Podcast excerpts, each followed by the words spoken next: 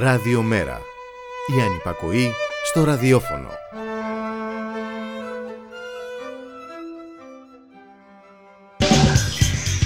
Μεταβάσεις.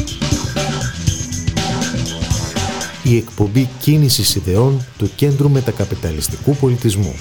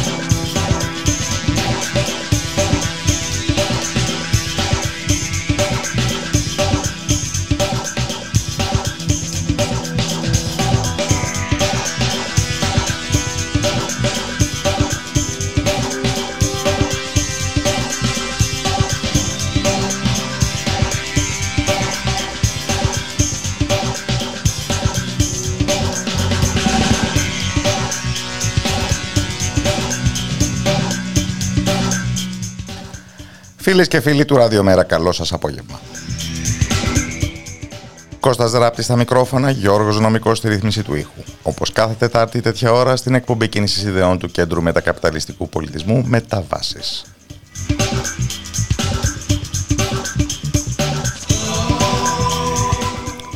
Χρώμα λευκό, σαν κυκλαδιτικής χώρας. Τουλάχιστον από τότε που ο Μεταξάς κατέστησε υποχρεωτικό το ασβέστρωμα των κτίριων για να νομίζουμε ότι έχουν και κανένα μεγάλο τουριστικό, ιστορικό βάθος οι τουριστικές κάρτες ποστάλ μας. Χρώμα λευκός, σαν νηφικός σε πολυτελή γαμήλια δεξίωση.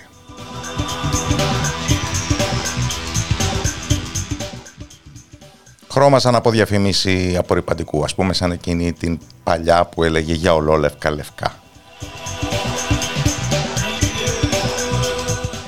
Ναι, γιατί μιλάμε για ξέπλυμα, η αλήθεια είναι.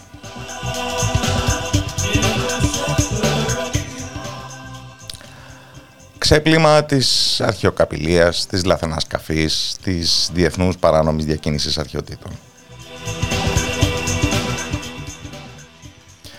Μεταφανών και λαμπάδων στην έκθεση που αποτολμά να αυτοτιτλοφορείται γυρισμός και εγγενιάζεται αύριο στο Ιδιωτικό Μουσείο Κυκλαδικής Τέχνης Ουλάνδρη.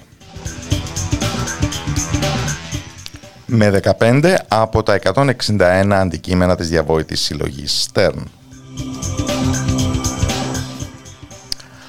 Αυτά που γύρευε πώς ή μάλλον όλοι φανταζόμαστε πώς απέκτησε ο Αμερικανός πολυεκατομμυριούχος και τα μεταβίβασε σε ίδρυμα με έδρα τον Delaware των Ηνωμένων Πολιτειών, τον γνωστό φορολογικό παράδεισο, Ίδρυμα στο οποίο μετέχουν δύο άτομα συμφερόντων του, ο ένας είναι ο ίδιος του ο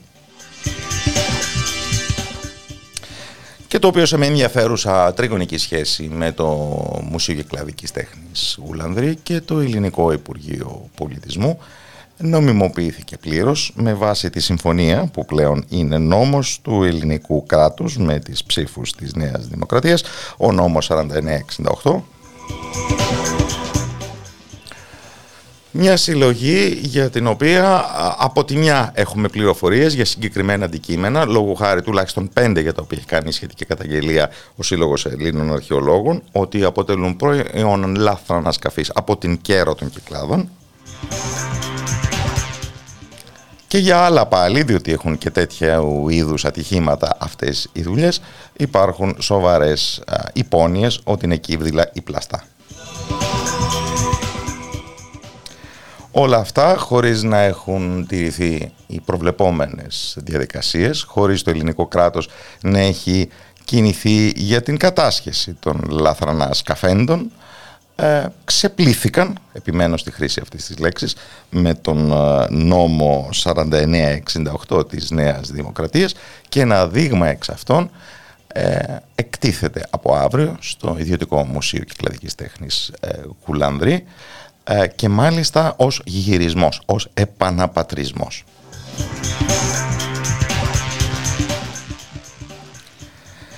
Γι' αυτό σας παρακαλώ με την ολοκλήρωση της ακρόασης οπωσδήποτε αυτής της εκπομπής κάντε το καλό και πηγαίνετε μέχρι τη γωνία ε, Βασιλίσσης Σοφίας και Ηροδότου όπου πέντε σωματεία πραγματοποιούν συγκέντρωση διαμαρτυρίας στις 7.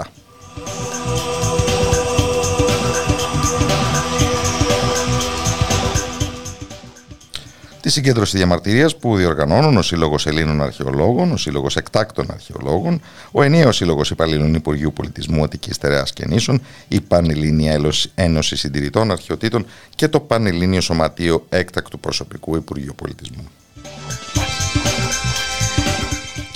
Με το κεντρικό σύνθημα «Κλεμμένα είναι».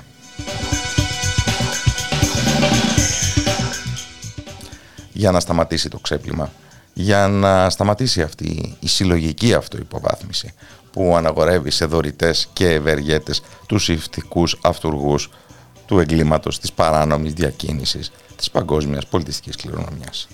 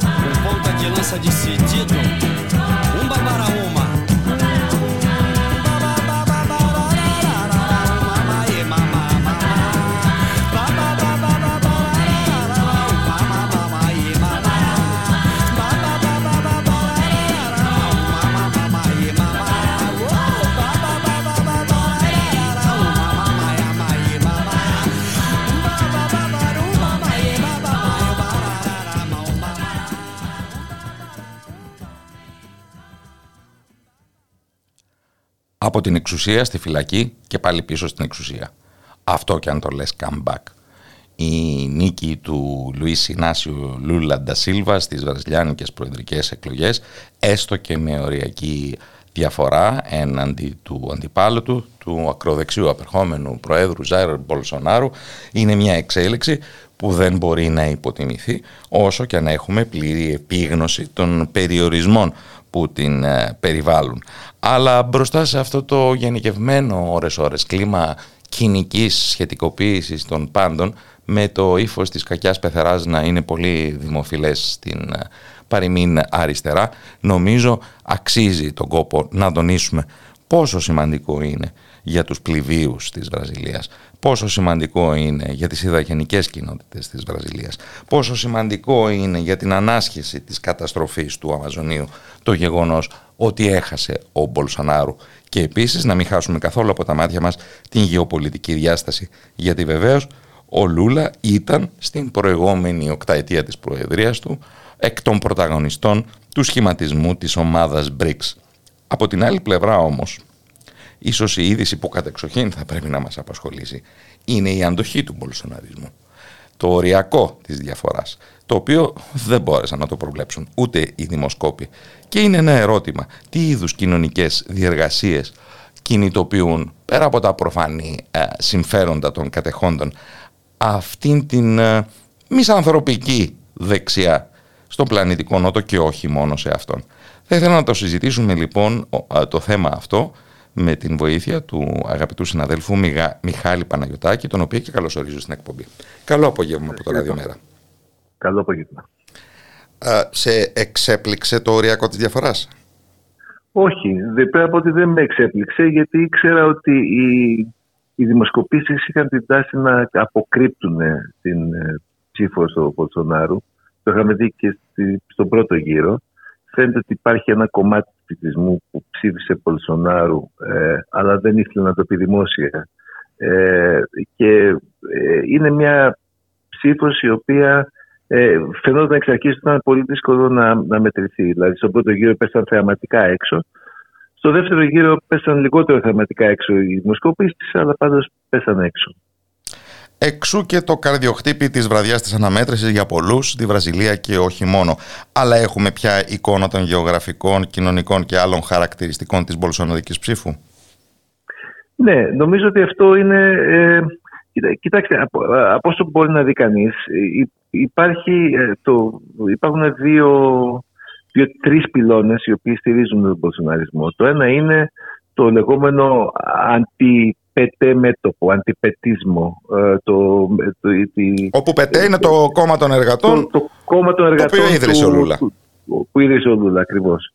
Ε, το οποίο με τις περιπέτειες της διαφθοράς, ε, των θεμάτων διαφθοράς που μπήκαν στα μέσα της προηγούμενης δεκαετίας ε, και το οποίο έπληξαν και τον ίδιο τον ε, Λούλα, ε, από ό,τι φαίνεται οι, οι κατηγορίες εναντίον του Λούλα ήταν ε, κατασκευασμένες, έχει αποδειχθεί αυτό, αλλά είναι σίγουρο επίσης ότι πολλά στελέχη και των κυβερνήσεων του κόμματος εργοτών ήταν και αυτά, είχαν λερωθεί και αυτά από, από διάφορες συναλλαγές υψηλού επίπεδου. Και να θυμίσω στο σημείο αυτό ότι λόγω των ιδιαιτεροτήτων του βραζιλιάνικου συστήματος και ελλείψη κοινοβουλευτικής πλειοψηφίας φιλικής προς τον Λούλα, η συναλλαγή είναι το μόνιμο σκηνικό ε, της βραζιλιάνικης πολιτικής κοινής.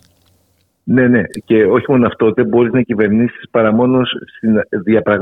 μόνο διαπραγματευόμενος και συναλλασσόμενος. Η Δίλμα Ρούσεφ στο ντοκιματέρ που είχε φτιαχτεί για την καταδίκη του Λούλα, για την ιστορία του Λούλα. Το The Edge of Democracy. Democracy.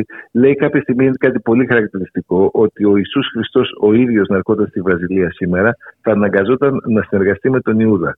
Ε, ε, γιατί, απαντώντας στο ερώτημα γιατί συνεργάστηκαν με, τον, με το κόμμα του Τεμέρ, ο οποίος ήταν αυτός ο οποίος ανέτρεψε μετά τη Τζίλμα Ρούσεφ. Ότι είναι, είσαι υποχρεωμένος γιατί είναι κατακαιρματισμένο το πολιτικό τοπίο και πρέπει να κάνεις ε, ε, συμμαχίες, επιλογές, ελιγμούς για να καταφέρεις το οτιδήποτε. Η Δίλμα Ρούσεφ, να θυμίσω, ήταν προσωπάρχης είναι... του Προεδρικού Γραφείου Λούλα και τον διαδέχτηκε στον νότατο αξίωμα για μία θητεία. Ακριβώς. Και τέο αντάρτησα, βασανισμένη από τη Χούντα της Βραζιλίας και το καθεξής.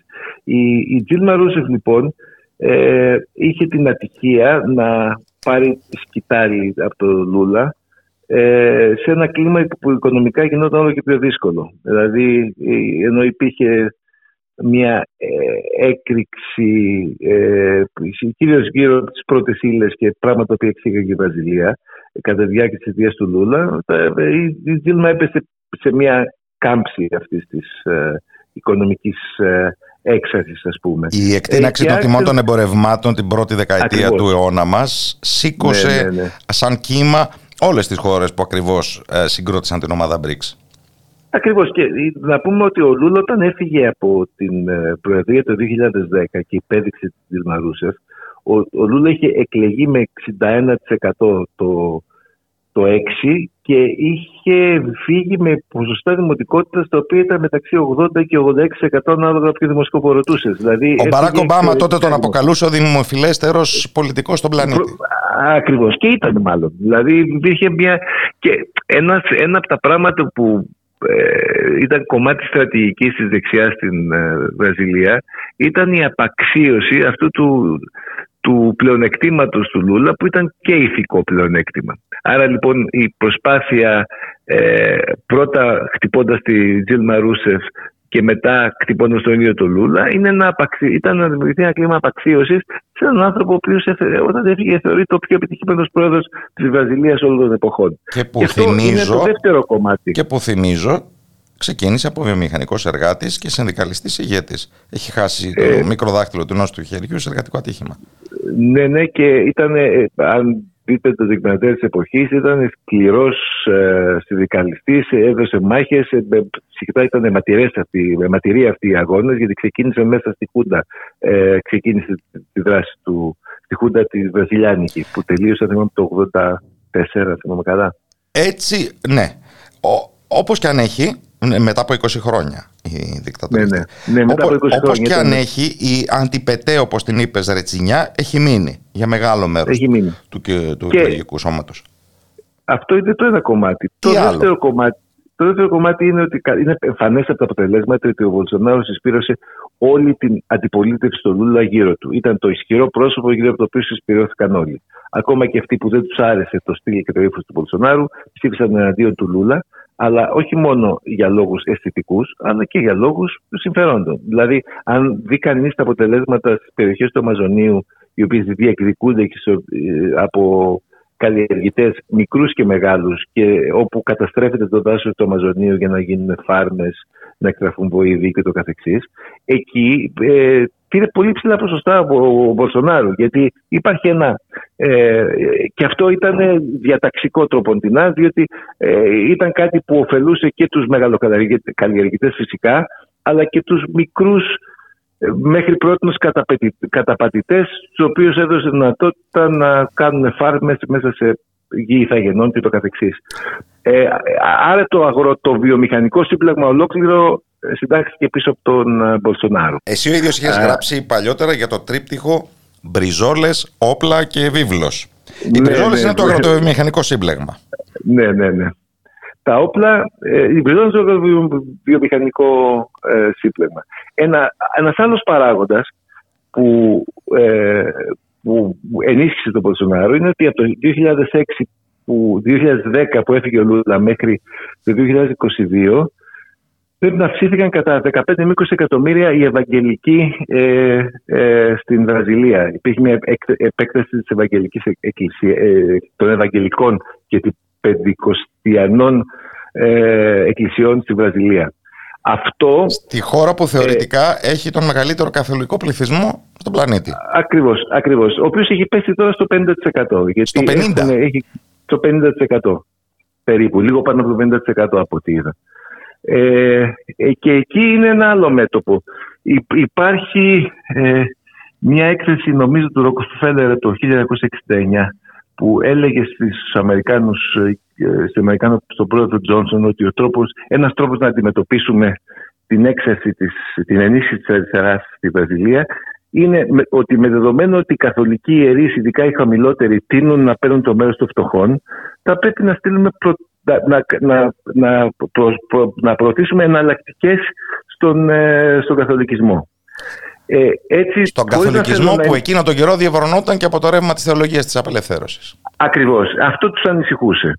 Ε, και δεν, χωρίς να μπορεί να πει κανείς ότι αυτό είναι απλώς μια μηχανική κίνηση των, των ΗΠΑ, είναι σαφές και το ξέρουμε ότι το 70% περίπου των ε, ευαγγελικών ψηφοφόρων ψηφίζουν τον Μπολσονάρο με βάση την, ε, ε, την,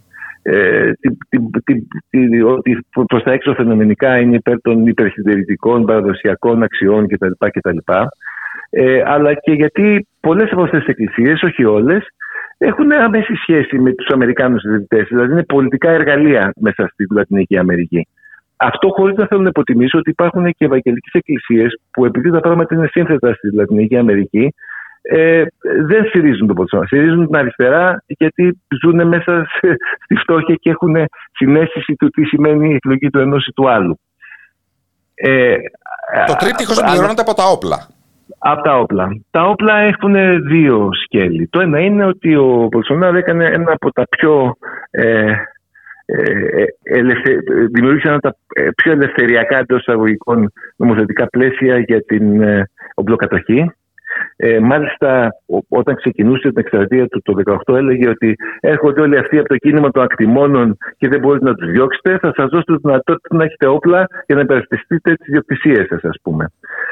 Και αυτό είναι το ένα κομμάτι. Το, το άλλο κομμάτι είναι ότι επίσης ένα πραγματικά σκοτεινό κομμάτι της υπόθεσης Μπολσονάρου είναι η σύνδεσή του με τις μιλίτσιες, οι οποίες είναι ομάδες ε, οι οποίες είναι πρώην ή και ενεργοί αστυνομικοί, στρατιωτικοί, ε, μέλη διαφόρων ε, παραστρατιωτικών ομάδων, οι οποίες έχουν υποκαταστήσει τις ε, τοπικές μαφίες, τις, τις μεγάλες μαφίες των, των, ε, στις φαβέλες της Βραζιλίας.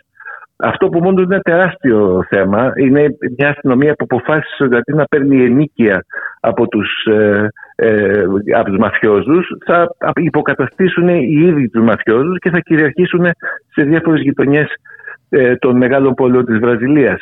Αυτό στο Ρίο Τζανέιρο, ας πούμε, που, είναι, ε, που έχουν τη μεγαλύτερη διείσδυση, σημαίνει ότι πάνω από το 50-60% των, ε, του Ρίο Τζανέιρο, ανάλογα πώς το μετράει κανείς φαντάζομαι, είναι αυτό, ελέγχεται από αυτές τις παραστρατιωτικές μαφίες στην πραγματικότητα και ε, διαπιστώθηκε στο πρώτο γύρο ότι σε όποιες φτωχογειτονιές στο Ρίο ε, ο έλεγχος ήταν στα χέρια ε, αυτών των μιλητιών ε, ήταν περιοχές που κέρδισε ο Μπολσονάρου. Δηλαδή που έναν αντίθετα στο, στο ρεύμα της, ε, της, πόλος, της ταξικής πόλωσης ας πούμε μεταξύ ε, φτωχών και πλουσίων. Μια δευτερεύουσα, ε, αλλά πολύ ενδιαφέρουσα νομίζω πτυχή του μπολσοναρισμού είναι ο φανατικός του σιωνισμός. Την ημέρα των ναι. εκλογών η σύζυγος Μπολσονάρου εμφανίστηκε με μπλουζάκι με τη σημαία του Ισραήλ. Και οι γη του έχουν ε, παλιότερα πραγματοποιήσει αντίστοιχες άλλες εμφανίσεις. Ε, κρίνοντας ναι. τις μπριζόλες ως μάλλον άσχετες, είναι ο Ευαγγελισμός, η βίβλος ή ο μιλιταρισμός; Που εξηγεί αυτή την περίεργη προσκόμιση. Νομίζω και τα δύο, και τα δύο αλλά ε, επίσης εδώ υπάρχει και το κομμάτι της δέσμευσης των δεσμεύσεων απέναντι στις ΗΠΑ. Έτσι, ήταν, ε, υπενθυμίζω ότι ο Λούλα, κομμάτι της ε, καταδίκης του Λούλα, ο ίδιος ο Μόρο έλεγε ότι η, η δίωξη του Λούλα ήταν ένα δώρο που μας έκανε η CIA. Δηλαδή ουσιαστικά... Η οποία είχε πολύ συγκεκριμένα ε, ενδιαφέροντα σε ό,τι αφορά την Πετρομπράς τον βραζιλιάνικο ναι. κρατικό γίγαντα του πετρελαίου και το ανοιχτό στίχημα της α, ε, εκμετάλλευσης των υδρογονανθράκων που ξέρουμε ότι έχει η θαλάσσια περιοχή της Βραζιλίας τα μεγάλα βάθη. Ακριβώς. Ακριβώς. Και ε, ε, αυτό είναι το ένα κομμάτι. Υπάρχει ένα άλλο κομμάτι όμως που έχει σχέση με τη βίβλο. Ότι οι Ευαγγελικοί για λόγους που έχουν σχέση με τη θεολογία, με την αντίληψή τους και με, τη, με διάφορα, αν δεν κάνω λάθος, που έχουν σχέση με, με τα σενάρια για την αποκάλυψη και πώς θα έρθει η τελευταία παρουσία. Είναι, είναι, ε, είναι πιστοί οπαδοί του κράτους του Ισραήλ. Ε, αυτό σημαίνει ότι από τις Ευαγγελικές Εκκλησίες υπάρχει πάρα πολύ έντονη, έντονα στήριξη στο, στο Ισραήλ. Με ένα περίεργο τρόπο είχα διαβάσει πρόσφατα ότι σε κάποιες περιοχές του Ρίο οι μιλίτσιες ε, έχουν συνενωθεί με νεοπεντηκοστιανούς ε, ε, και έχουν δημιουργήσει μια ζώνη που λεγόταν, αν θυμάμαι καλά, η ζώνη του Ισραήλ ή κάπως περιοχή του Ισραήλ ή κάτι τέτοιο που οριοθετείται από Ισραηλινές σημαίες και που δείχνει το σημείο ε, τα όρια της περιοχής αυτής όπου ε, ε, ε τις ελέγχουν οι μιλίτσες και οι πεντηκοστιανοί διώκουν ουσιαστικά όχι μόνο ε, τους πιστούς των αφροβραζιλιάνικων θρησκειών αλλά ακόμα και τους καθολικούς ιερείς. Δηλαδή υπάρχει μια περίεργη σύμπηξη των όπλων και της βίβλου σε κάποιες περιοχές των φαβελών από ό,τι φαίνεται. Τουλάχιστον ο Μπολσονάρο, έστω και αν δεν αναγνώρισε ευθέως το εκλογικό αποτέλεσμα, εμέσως το έπραξε και το επιτελείο ναι. του ε, διαμήνυσε ότι προετοιμάζει την παράδοση της εξουσίας. Πράγμα που μας οδηγεί στο τελευταίο και κρίσιμο ερώτημα.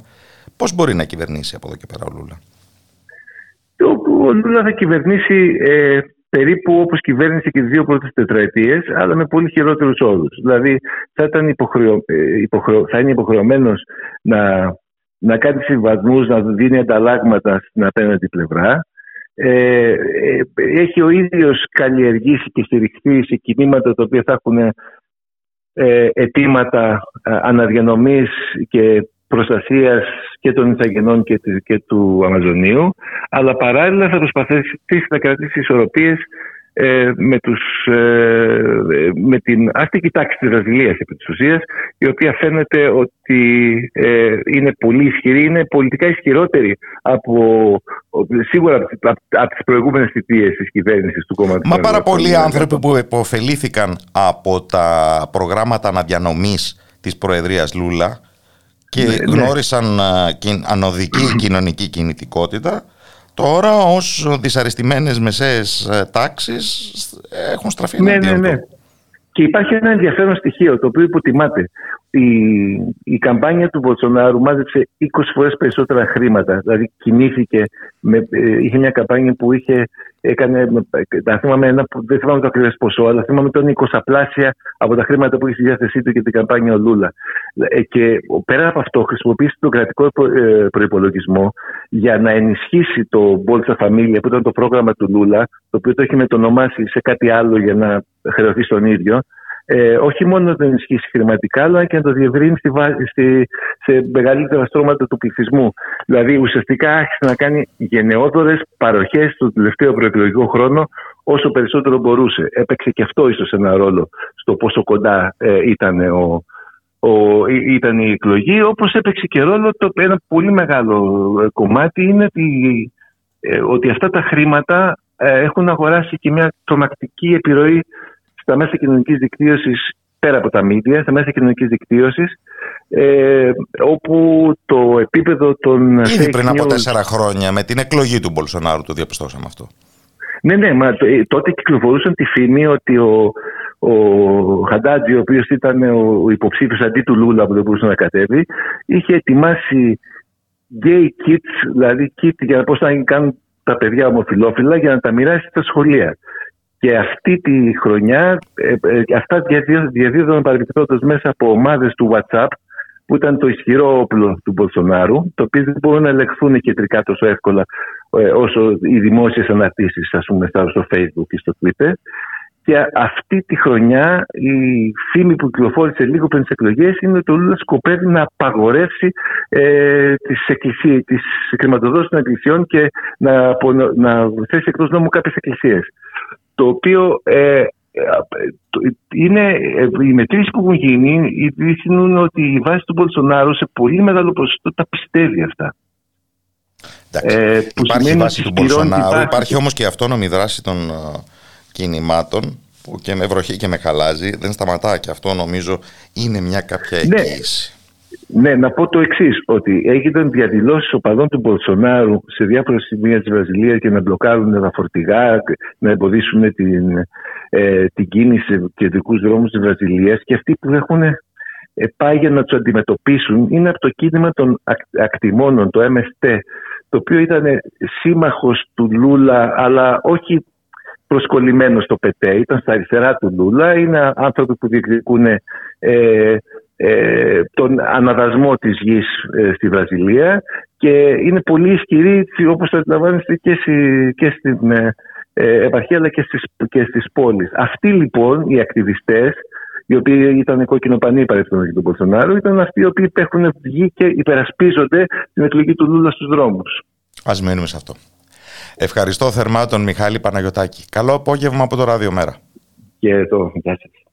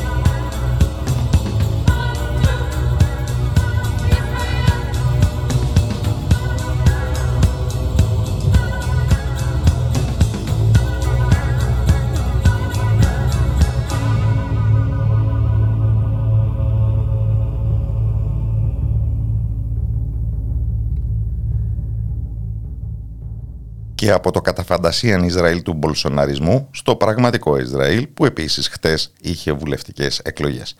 Με αναντικατάστατη μουσική γέφυρα βέβαια τους Σουζένε Μπάνσις, έτσι για να καρφωθούμε Γιώργος Νομικός και εγώ σε τι γενιά ανήκουμε. Και από το comeback του Λούλα Ντασίλβα στο comeback, πολύ λιγότερο ευχάριστο αυτό, αν και δεν εκπλήσει, του Βενιαμίν Νετανιάχου. Και απευθύνομαι στον αγαπητό συνάδελφο Μωυσή Λίτση, ο οποίος εκτός από την επαγγελματική σχέση με τις εξελίξεις έχει και βιωματική σχέση με την Ισραηλινή πραγματικότητα και τον καλωσορίζω στην εκπομπή. Καλό απόγευμα από το Ράδιο Μέρα.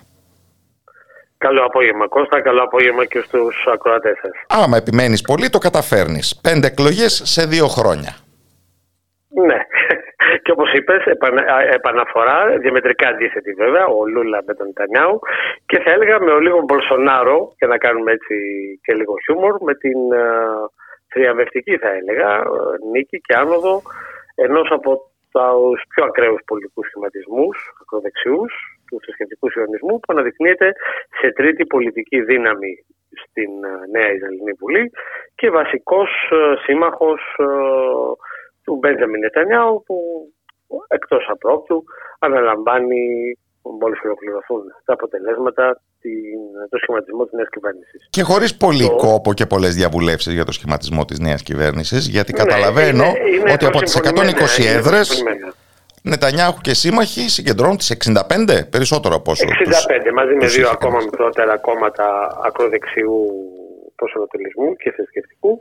Ε, είναι συμφωνημένα αυτά από πριν, ωστόσο δεν πάει να είναι ένα πολύ μεγάλο ε, πολιτικό σοκ, όχι τόσο για την επιστροφή αυτή καθεαυτή του Νετανιάου, βέβαια είναι 12 συνεχή χρόνια πρωθυπουργός, 15 συνολικά και είναι και υπόδικος ε, στα δικαστήρια για υποθέσεις διαφθοράς. Όσο για Πράγμα την, που ε, καθιστούσε μεγάλη... την ε, επανεκλογή απόλυτη προσωπική του προτεραιότητα. Ακριβώς. Ήταν πάλι ένα είδος δημοψηφίσματος. Δεν κυριάρχησαν τα μεγάλα ζητήματα ε, στην προεκλογική αντιπαράθεση. Πάλι είχαμε μία προσπάθεια αν θα βγει και τι πόσο επικίνδυνο είναι να βγει ή να μην βγει ο Νετανιάου. Και, ε, και βασικά σηματοδότησε και τη μεγάλη αποτυχία της ε, προηγούμενης εκλογικής επιτυχίας του Γιάννη Λαπίτ, του κέντρου υπηρεσιακού πρωθυπουργού, με του Γέσα Τιντ, ο οποίος είχε ε, συγκροτήσει μια συμμαχία ετερόκλητη από κόμματα της άκρας δεξιάς μέχρι ε, αριστερού προσανατολισμού με μόνο συνδετικό κρίκο το να φύγει ο Νετανιάου. Έφυγε ο Νετανιάου, δεν κράτησε πολύ η κυβέρνηση αυτή, δεν είχε κάτι συνεκτικό άλλο που θα μπορούσε να την κρατήσει περισσότερο από ένα χρόνο. Θα λέγαμε ότι και πολύ άντεξε και βέβαια οδηγηθήκαμε σε μία από τα ίδια. Κατανοητό το γιατί δεν άντεξε πολύ.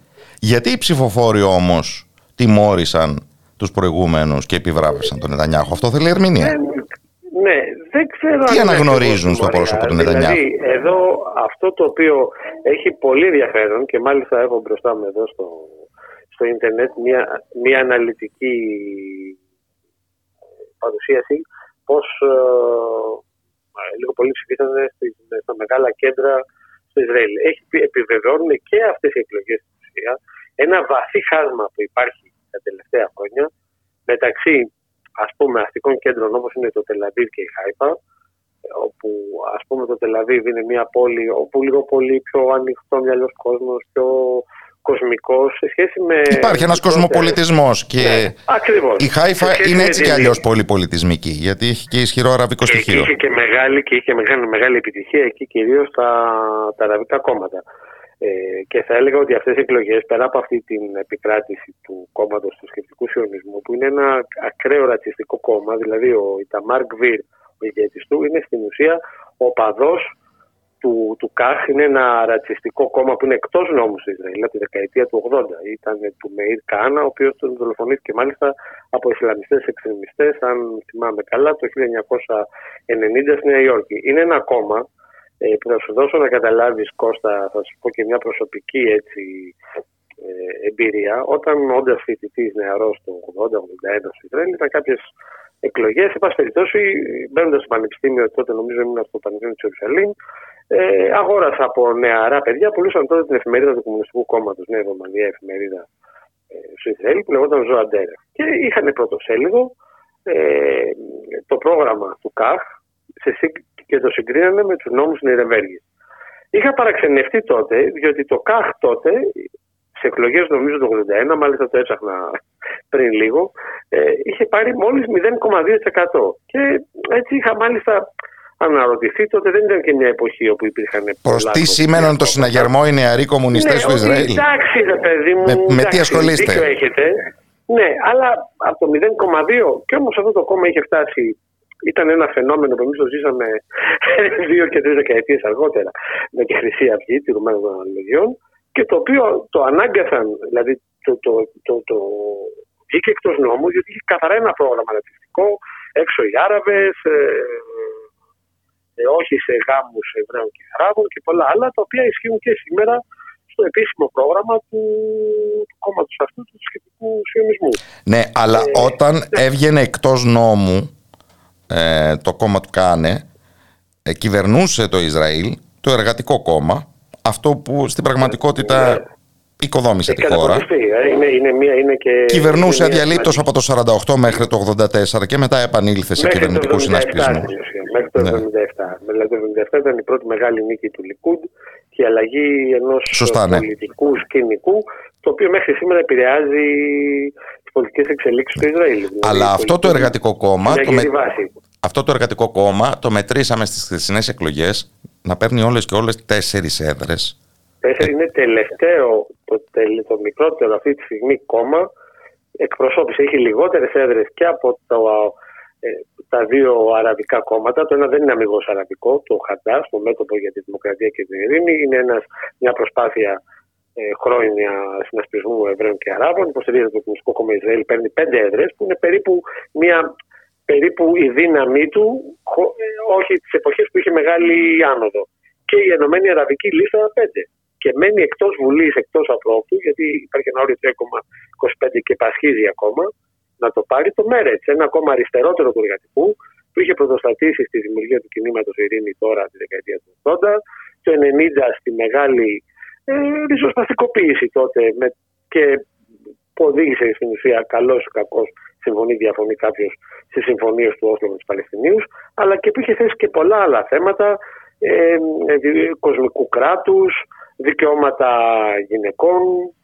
Μία από τις παλέ, παλέ, παλαιές ηγέτιδες του, του Μέρετ ήταν η Σουλαμίτ Αλόνη, μια εξέχουσα προσωπικότητα για τους αγώνες για τα ανθρώπινα δικαιώματα στο Ισραήλ, η οποία μάλιστα στην βραχύβια περίοδο που υπηρέτησε ως Υπουργός Παιδείας στη δεκαετία του 90 έβαλε πρώτη φορά στο, στην ύλη των ε, λυκείων το θέμα της ΝΑΚΠΑ που ήταν φυσικά και παραμένει ακόμα ένα πολύ μεγάλο ταμπού. Νάκμπα, η καταστροφή στα αραβικά, η δηλαδή. των ε, Παλαιστινίων, δηλαδή.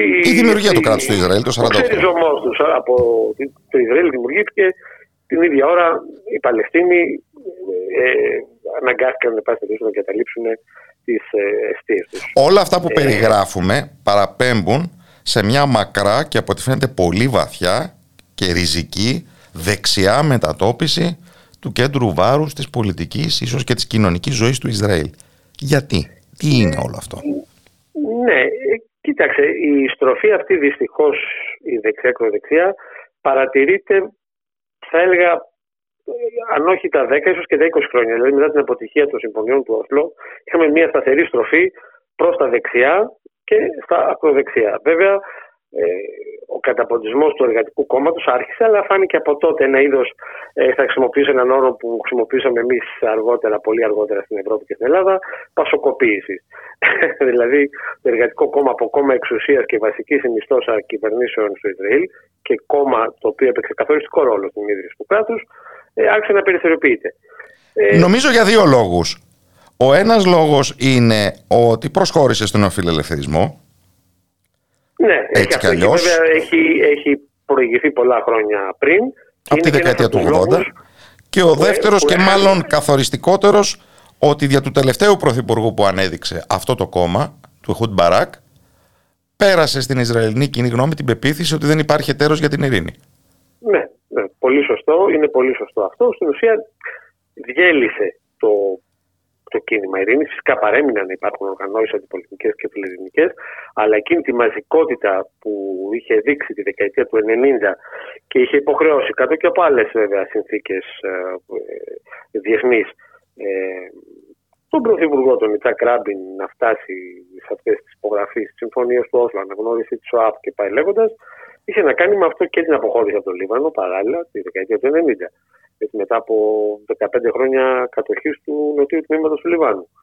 Ε, ναι, ήταν αυτό. Τώρα, γιατί; Μία καταρχήν είναι μια πολύ απλή εξήγηση ότι αυτή τη στιγμή οι Ισραηλοί, κουρασμένοι ίσως από μια ακόμα εκλογική αναμέτρηση, αναζητήσανε μια πιο ισχυρή προσωπικότητα, ας πούμε, με τα εχέγγυα πείρας. Ε, όπως είναι ο Νετανιάου, σε αντίθεση, ξέρω εγώ, με κάποια άλλα πρόσωπα, τα οποία έχουν και αυτά ωστόσο, έχουν δημιουργήσει κόμματα, τα οποία έχουν προέλθει ε, από το, το Λικούντ, έτσι, ο Μπεν Γκάρτ, ο πρώην Υπουργός Άμυνας. Ε, έχει σχηματίσει ένα κόμμα, ας πούμε και του δεξιού σχηματισμού, αλλά στην ουσία δεν έχει να προσφέρει κάποια ειδοποιώ μεγάλη διαφορά. Γιατί να μην στραφεί ο, ο ψηφοφόρος κατευθείαν στην πηγή; Ναι, τώρα η ακροδεξιά, αυτό είναι επίσης ένα πολύ ε, παρά, παράξενο. Μία, ε, μία τάση πολλά χρόνια, η οποία πολλές φορές επανέρχεται και χάνεται στο Ισραήλ. Δηλαδή, η, το κόμμα, τα ακροδεξιά κόμματα, θα λέει κανείς ότι αν είχαν πολύ μεγάλα και πήραν μεγάλα ποσοστά ε, από τους επίκους, από τους Ισραηλινούς που, που ζουν στη Δυτική Όχθη, είναι το άμεσο συμφέρον τους. Είτε πρακτικό είτε και ιδεολογικό, γιατί έχουν, πολλοί από αυτούς έχουν πάει στη Δυτική Όχθη. Η συνέχιση της κατοχής είναι η υπεράσπιση του τρόπου ζωής τους. Ναι. Ω μεσιανιστές που ονειρεύονται, ξέρω εγώ, αναβάθμιση, εξαναχτήσουν ναούς του Σολομόντα και διάφορα τέτοια. Όμως αυτό δεν θα τους ανεδείκνυε τα κόμματα σε τέτοια μεγάλη ισχύ ε, σε ποσοστά. Αν, παρόλο που και με μικρά ποσοστά θα μπορούσαν να παίξουν καθοριστικό ρόλο στο σχηματισμό μιας κυβέρνησης. Τους ψηφίζει και κόσμος που η, η, η, ζωή του καθημερινή, κοινωνικά, αυτό που λες ε, Κώστα, κάθε άλλο παρά θα έπρεπε να τους, να τους στρέψει σε δεξιά και ακροδεξιά κόμματα. Είναι από τα παράδοξα του Ισραήλ. Θα, θα μεταφέρω πάλι, αν μου επιτρέπεις, μια προσωπική εμπειρία από τα νεανικά μου χρόνια. Όταν τη δεκαετία του 80 είχα γνωρίσει μια κοπέλα Ισραηλινή σε μια ε, πόλη από αυτές που λεγόταν ας πούμε υποβαθμισμένες σχετικά πόλεις, στον Έγκεβ, με καταγωγή μάλιστα από το Μαρόκο. Ήταν μια εκλογική περίοδος τότε. Ήταν λίγο μετά την αποχώρηση των Ισραηλινών από, τη, από το Σινά και την κατάργηση των, των τότε οικισμών που είχαν χτιστεί στο Σινά. Υπήρχε τότε ένα αποδεξιό κόμμα που ευαγγελιζόταν ότι κακώς εγκατέλειψε Ισραήλ τους οικισμούς και δεν επικαλεί τον λόγο ασφαλείας ή οτιδήποτε άλλο σε σχέση με την Αίγυπτο. Και ε, μιλώντας τότε με εκείνη την κοπέλα, έτσι, πώς θα βλέπει τα πράγματα κτλ., ε, είχε εκδηλώσει διάθεση να ψηφίσει αυτό το κόμμα, το οποίο δεν είχε να προσφέρει, όχι δεν είχε απλώς να της προσφέρει τίποτα, δεν είχε κανένα σπίτι εκεί, καμιά βίλα στο Σινά, αλλά ας πούμε ότι και όλα αυτά τα λεφτά ε, μυστικά και ε, κρυφά πολλές φορές που και τότε αλλά και σήμερα που κατευθύνονται στους Ισραηλινούς οικισμούς είναι σε βάρος ε, οικισμών εντός Ισραήλ, το οποίο τουλάχιστον δεν αμφισβητείται η κυριαρχία τους, η νομιμότητά τους. Είναι όμως καταγεγραμμένο εδώ και καιρό ότι όσο πιο χαμηλά βρίσκεται κανείς στην κοινωνική ιεραρχία, αν είναι Εβραίος και δεν ανήκει στη μειονότητα των Παλαιστινίων Ισραηλινής υπηκότητας, τόσο πιο πιθανό είναι να έχει εθνικιστικές και πολύ δεξιέ θέσεις. Ειδικά αυτό αφορά τους Μισραχήμ, δηλαδή τους Εβραίους μεσανατολικής καταγωγής. Ναι, που ενώ σε σχέση με τους Παλαιστίνιους πολιτισμικά είναι πάρα πολύ κοντά. Ω άνθρωποι προερχόμενοι από τον αραβικό κόσμο, έτσι. Ναι, ε, έχουν μια κουλτούρα στην απλή καθημερινότητά τους καταρχήν πολύ κοινή. Πέρα από μια, ας πούμε, δεν μιλάνε ακριβώς όλη την ίδια γλώσσα, ξέρετε από ποια χώρα προέρχονται, αλλά σε αυτό που, που εκλαμβάνουμε και είναι σήμερα, ακόμα και η ίδια εικόνα η πρώτη εικόνα που θα συναντήσει κάποιος επισκεπτόμενος, παράδειγμα το Ισραήλ, την Ισραηλική κοινωνία σήμερα, δεν θα του δημιουργήσει μια εικόνα που ίσως έβλεπε πριν 30 ή 40 χρόνια μιας. Α το πω, όχι ακριβώς, ναι, δυτικής κοινωνίας, όχι ότι είναι καμιά φοβερά ε, ανατολίτικη, αλλά μια μεσογειακή χώρα όπου το αμάλγαμα πλέον Ανατολή-Δύση είναι πολύ έντονο. Παρεμπιπτόντως, έτσι εξηγείται σε ένα μεγάλο βαθμό προσωπική μου άποψη και αυτή η λατρεία προς την ελληνική μουσική που εκδηλώνεται από το μέσο Ισραηλινό, που πολλές φορές δεν ξέρει ακριβώς ε, ένα μείγμα τραγουδιών. Μπορεί να ακούει Θοδωράκη, μπορεί να ακούει Λάδικα, μπορεί οτιδήποτε άλλο, χωρίς να ξέρει ακριβώς. Αλλά το ακούγεται όσο μεσογειακό πρέπει. Ναι, Χωρίς να είναι αραβικό. Κάτι ναι. του λέει στο υποσυνείδητο. Όταν ακούει ναι. επί χρόνια Καζαντζίδη ένα μεγάλο κομμάτι και υπάρχει ένας μύθος ε, εφάμιλος της Φαρούζ και άλλων μεγάλων καλλιτεχνών ε, του αραβικού κόσμου, ε, δεν είναι ότι αισθάνεται ούτε μετανάστης στη Γερμανία, ούτε δεν ξέρω εγώ τι. Αλλά προφανώς ο τρόπος που τραγουδάει αυτός ο άνθρωπος, πέρα από το μύθο που μπορεί να του παλάει, ε, κάποιες χορδές ε, χτυπάει.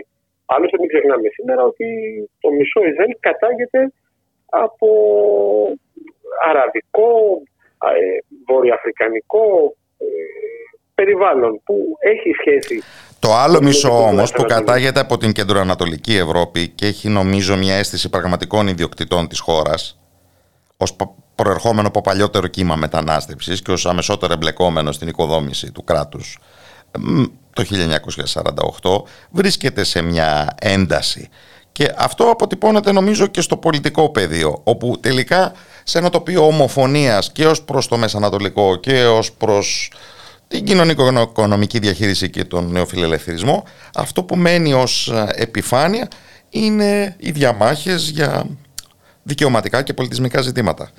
Ναι, γενικά θα έλεγα ότι όπως όλες τις κοινωνίες και η Ισραηλινή κοινωνία είναι μια ταξική κοινωνία η οποία επικαλύπτεται μέσα από αυτές τις, ε, αν μπορώ να πω, εθνοτικές διαφορές. Και να δει Μizrahim, ε, Παλαιστίνοι Άραβες, έχουν προσθεθεί πλέον και οι, οι μετανάστες, ε, οι άνθρωποι που έχουν έρθει από χώρες όπως η Ερυθρέα, το Σουδάν, επειδή δεν είναι Εβραίοι, ε, κυνηγημένοι από τα γεγονότα εκεί.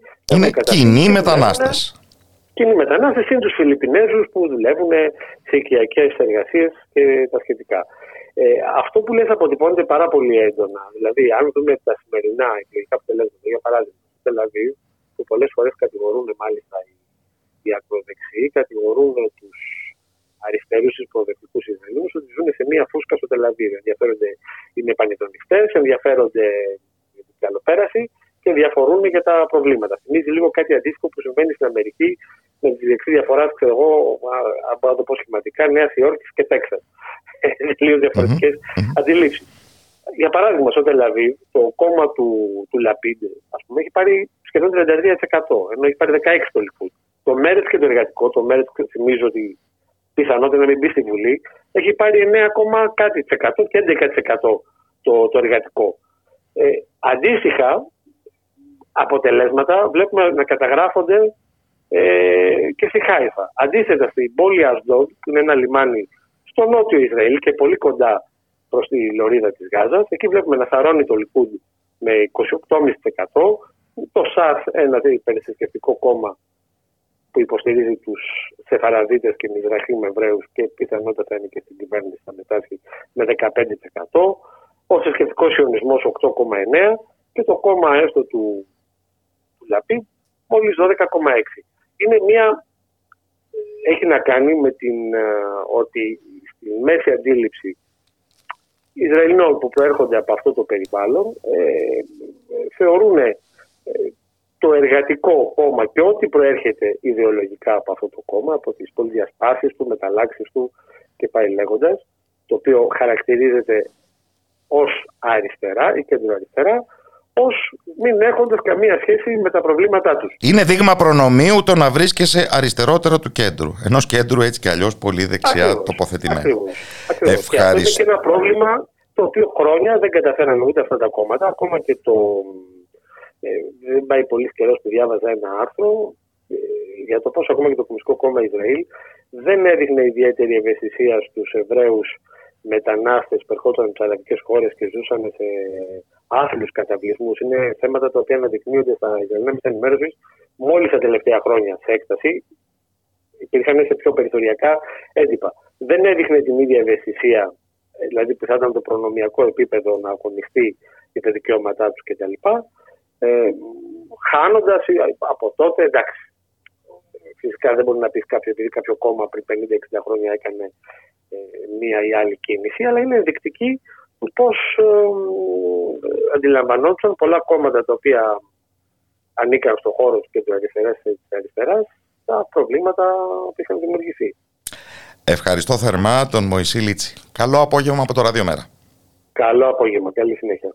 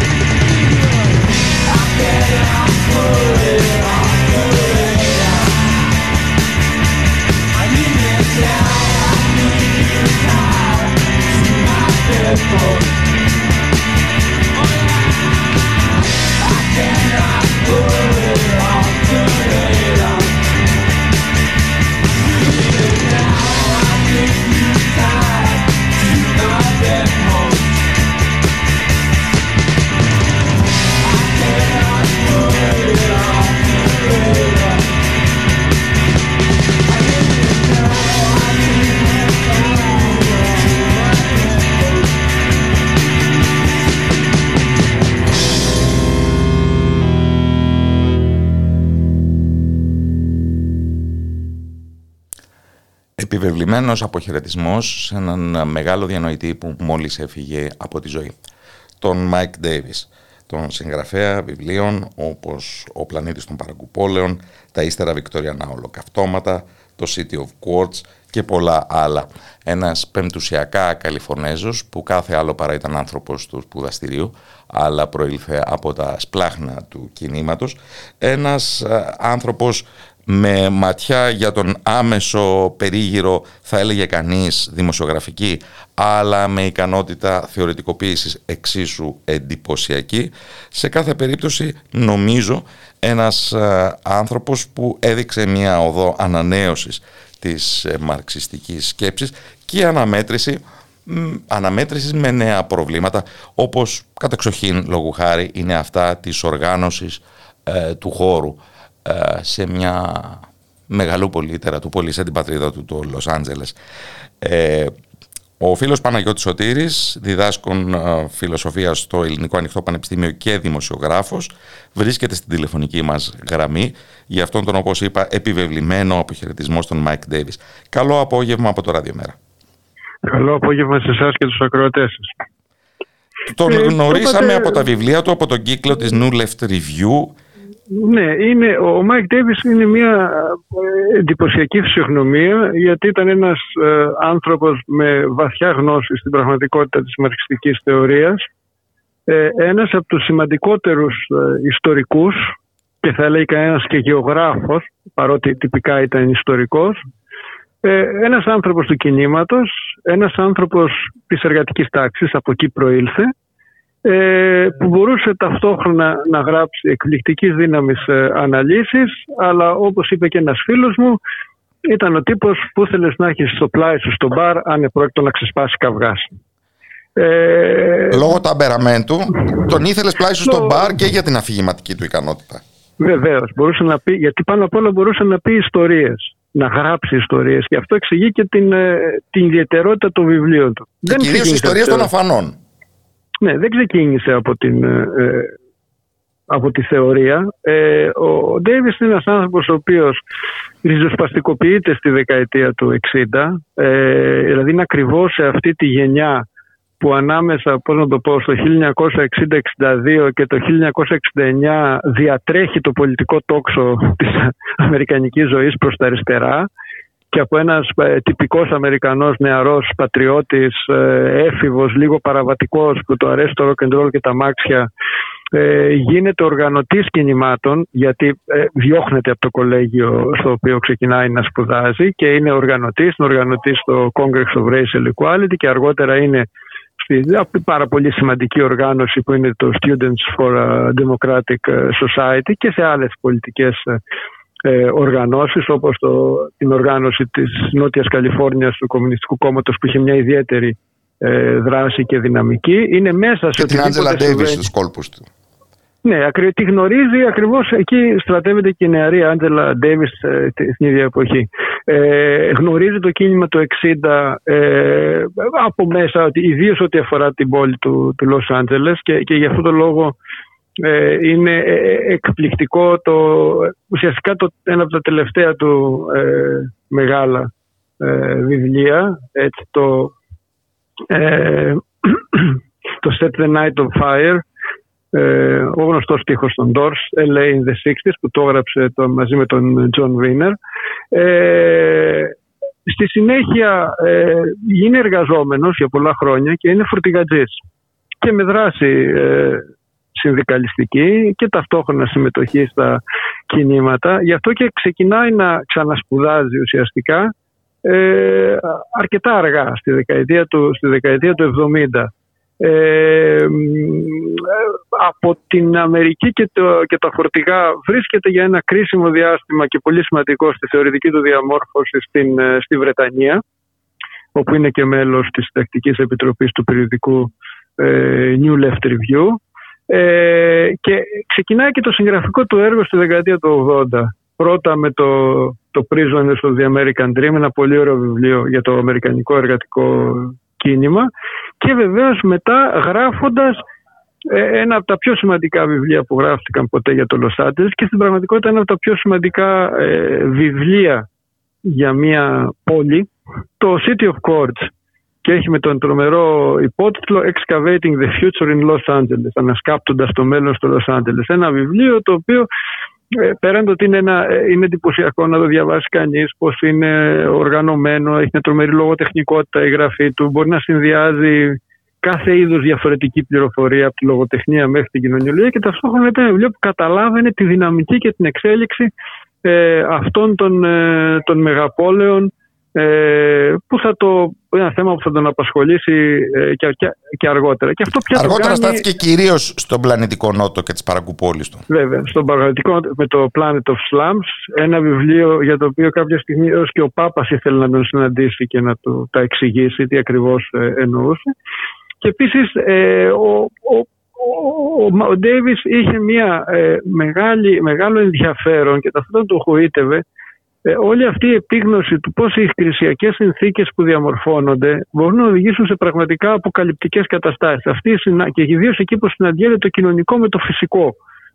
Το έκανε αυτό ε, δείχνοντας πως ε, ήδη από την ύστερη βικτοριανή περίοδο ο συνδυασμός της απεικιοκρατίας με, με, με ε, καιρικά φαινόμενα της εποχής εκείνης, κυρίως μια σειρά από ε, αναταραχές στον κύκλο του Ελνίνιο, προκάλεσαν μεγάλους ε, λοιμούς ας πούμε, σε χώρες του τρίτου κόσμου και είναι ένα πολύ ενδιαφέρον βιβλίο, το Late Victorian Holocaust.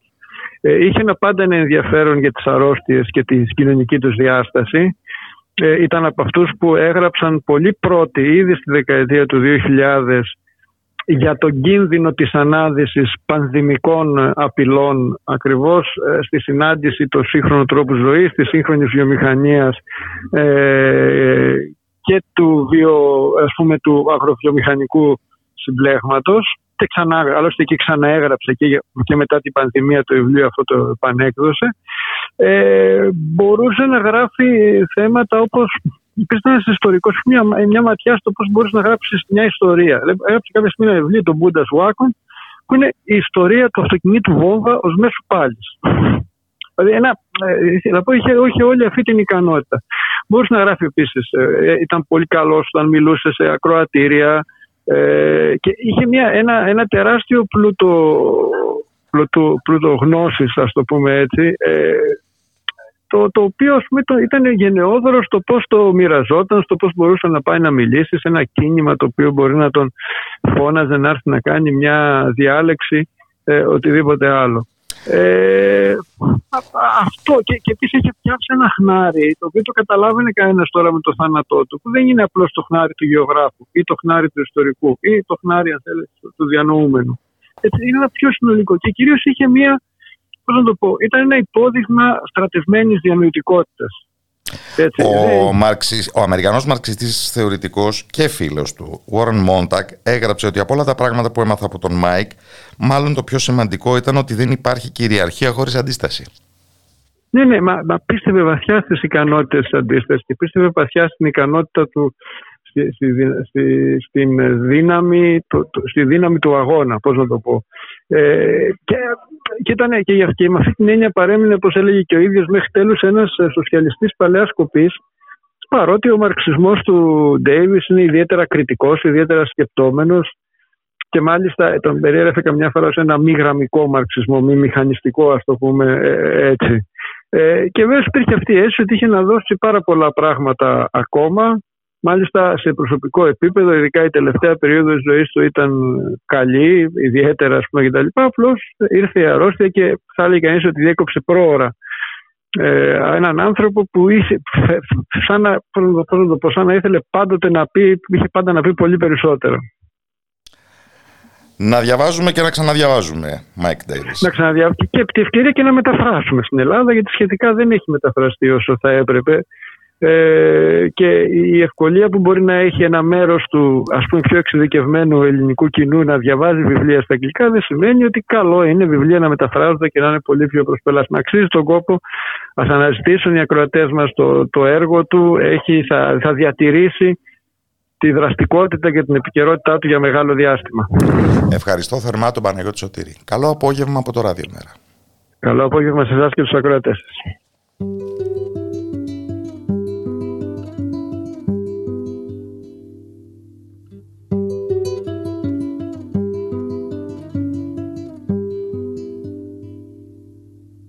Te recuerdo, Amanda, la calle mojada, corriendo a la fábrica donde trabajaba Manuel. La sonrisa ancha, la lluvia en el pelo, no importaba nada, ibas a encontrarte con él, con él, con él, con él, con él. Son cinco minutos, la vida es eterna en cinco minutos Suena la sirena de vuelta al trabajo y tú caminando lo iluminas todo los cinco minutos te hacen florecer. Te recuerdo, Amanda, la calle mojada, corriendo a la fábrica donde trabajaba Manuel. La sonrisa ancha, la lluvia en el pelo, no importaba nada.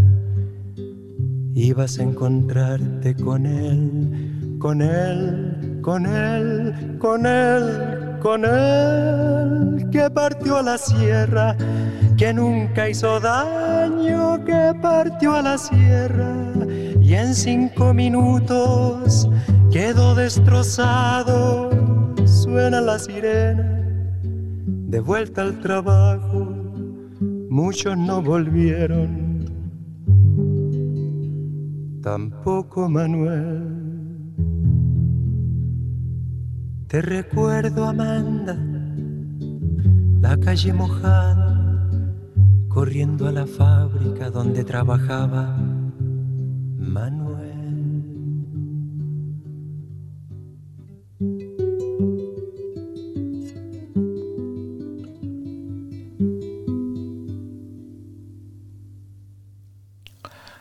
«26 χρόνια μετά το θάνατό του, ο Μιχάλης Ράπτης, γνωστότερος διεθνώς με το επαναστατικό ψευδόνυμο Πάμπλο, εξακολουθεί να μας τροφοδοτεί. Γι' αυτό και σημειώστε την ημερομηνία. 8 Νοεμβρίου, δηλαδή την ερχόμενη Τρίτη στις 7 το απόγευμα, στον κήπο του Αρχαιολογικού Μουσείου, στην Οδό Πατησίων, οι εκδόσεις Κοροντζή μας προσκαλούν στην παρουσίαση βιβλίου του Πάμπλο με τίτλο «Κρατισμός ή αυτοδιαχείριση η εμπειρία της Χιλής». Θα απευθύνουν σύντρομους χαιρετισμούς ο ιστορικός και συγγραφέας Δημήτρης Λιβιεράτος, εξ αποστάσεως, παλαιός και στενός ε, συνεργάτης και σύντροφος του Πάμπλο, η Αλέκα Μακρύ, ιδρυτικό μέλος του ομίλου Πρωταγόρα, ε, στον οποίο πρωταγωνιστούσε ο Μιχάλης Ράπτης. Και θα λάβουν το λόγο ο Νίκος Μανιός, ε, μέλος της Κεντρικής Επιτροπής του ΣΥΡΙΖΑ και γραμματέας του Συλλόγου Φυλακιστέντων και Εξοριστέντων Αντιστασιακών 1967-74, ο Γιάννης Φελέκης, μέλος της Τεταρτοδιεθνιστικής Προγραμματικής Τάσης, περιοδικό 4, και ο γραμματέας του Μέρα 25 Γιάννης Βαρουφάκης. Συντονιστής της εκδήλωσης θα είναι ο Δημήτρης Κατσορίδας, επιστημονικός συνεργάτης του ΙΝΕΓΕΣΕ, τον οποίο φιλοξενούμε στην τηλεφωνική γραμμή και καλωσορίζουμε στην εκπομπή. Καλό απόγευμα από το Ράδιο Μέρα. Επίσης, καλησπέρα. Αναρωτιέμαι τι είδους χειρόγραφο του Πάμπλο είναι αυτό, το οποίο θα γνωρίσουμε σε μορφή βιβλίου με καθυστέρηση τόσων ετών. Ναι, αυτό είναι αλήθεια. Ε, αυτό το βιβλίο, ο, ο Παύλο, στο βιβλίο ο Παύλο μεταφέρει την εμπειρία του από την παραμονή του στη Χιλή επί κυβέρνηση Σαλιέντε. Ε, ουσιαστικά δημοσιεύτηκε για πρώτη φορά το 1983 στο Παρίσι, στη Γαλλία. Και γι' αυτό ακριβώς το λόγο ε, δεν περιλαμβάνει κρίσεις ε, και αναλύσεις για το πρακτικόπημα που έγινε ε, μερικούς μήνες αργότερα ε, ανατρέποντας την κυβέρνηση της λαϊκής ενότητας και καθιδρύοντα, όπως ξέρουμε όλοι, μια συγκεκριμένη δικτατορία. Ε, θα ήταν πολύ ενδιαφέρον να είχαμε και τις κρίσεις του Πάμπλο ε, σε ένα βιβλίο ή στο ίδιο βιβλίο συμπληρωμένο ε, μετά τη δικτατορία. Αλλά φαντάζομαι διακρίνει κανείς κάτι στο πώς ο Πάμπλο περιγράφει τις αντιφάσεις και τους περιορισμούς της ε, λαϊκής ενότητας του Αλιέντε. Ναι, ε, καταρχήν σε αυτό το βιβλίο τίθεται το ζήτημα πώς μπορεί να γίνει σοσιαλιστική οικοδόμηση στην περίπτωση που κατακτάει η αριστερά την κυβέρνηση με κοινοβουλευτικές διαδικασίες. Και ο Πάμπλο θεωρεί ότι η ανάπτυξη δομών ε, κοινωνικοποίησης, αυτοδιαχείρισης, ελέγχου στην παραγωγή και τη διανομή, καθώς επίσης επιτροπών αυτοάμυνας, είναι θεμελιώδεις διαδικασίες σε μια πορεία μετάβασης στον σοσιαλισμό και απέναντι στα γραφειοκρατικά εμπόδια από συντηρητικά στοιχεία και του κρατικού μηχανισμού, αλλά και μέσα στην ίδια τη λαϊκή ενότητα που υπήρχαν και, και, και βάζαν τέτοια ε, εμπόδια. Επίσης τονίζει ότι σε αυτή τη διαδικασία δεν φτάνει μόνο η αλλαγή στη σχέσης ιδιοκτησίας. Οι οποίες είχαν πάρει, να το πούμε, ε, μορφή στη βάδα. Οι καταλήψεις ε, εργοστασίων, επιχειρήσεων, αγροτημάτων κτλ. Και... Περισσότερο από τα κάτω ε, παρά με εθνικοποίησει από τα πάνω. Ναι, ναι, ναι, ναι, ναι βέβαια. Παρημορφήθηκαν στη βάδα. Καταλαμβάναν τις επιχειρήσεις και τα εργοστάσια οι εργαζόμενοι και υποχρεώναν ουσιαστικά την την, ε, την κυβέρνηση να τα περνάει στο κοινωνικό τομέα της οικονομίας. Με, με μορφές ε, αυτοδιαχείρισης, ελέγχου. Ήταν, ήταν τρομερή η εμπειρία, γιατί την περιγράφει ο Παύλο με αναλυτικά στοιχεία ε, αυτό το πράγμα. Και γι' αυτό τονίζει ότι δεν φτάνει μόνο η αλλαγή τη νοσοκομεία που γινόταν σε τεράστιο αριθμό επιχειρήσεων, αλλά κατά κύριο λόγο η αλλαγή των κοινωνικών σχέσεων. Και αυτό το λέω ε, και τον, και τον Νίκο Πάμπλο, γιατί έχουμε, μέσα στον καπιταλισμό έχουμε δει ε, συνεταιριστικές επιχειρήσεις. Ε, αλλά αυτό όμως δεν σημαίνει ότι αλλάζουν τις ε, κοινωνικές σχέσεις.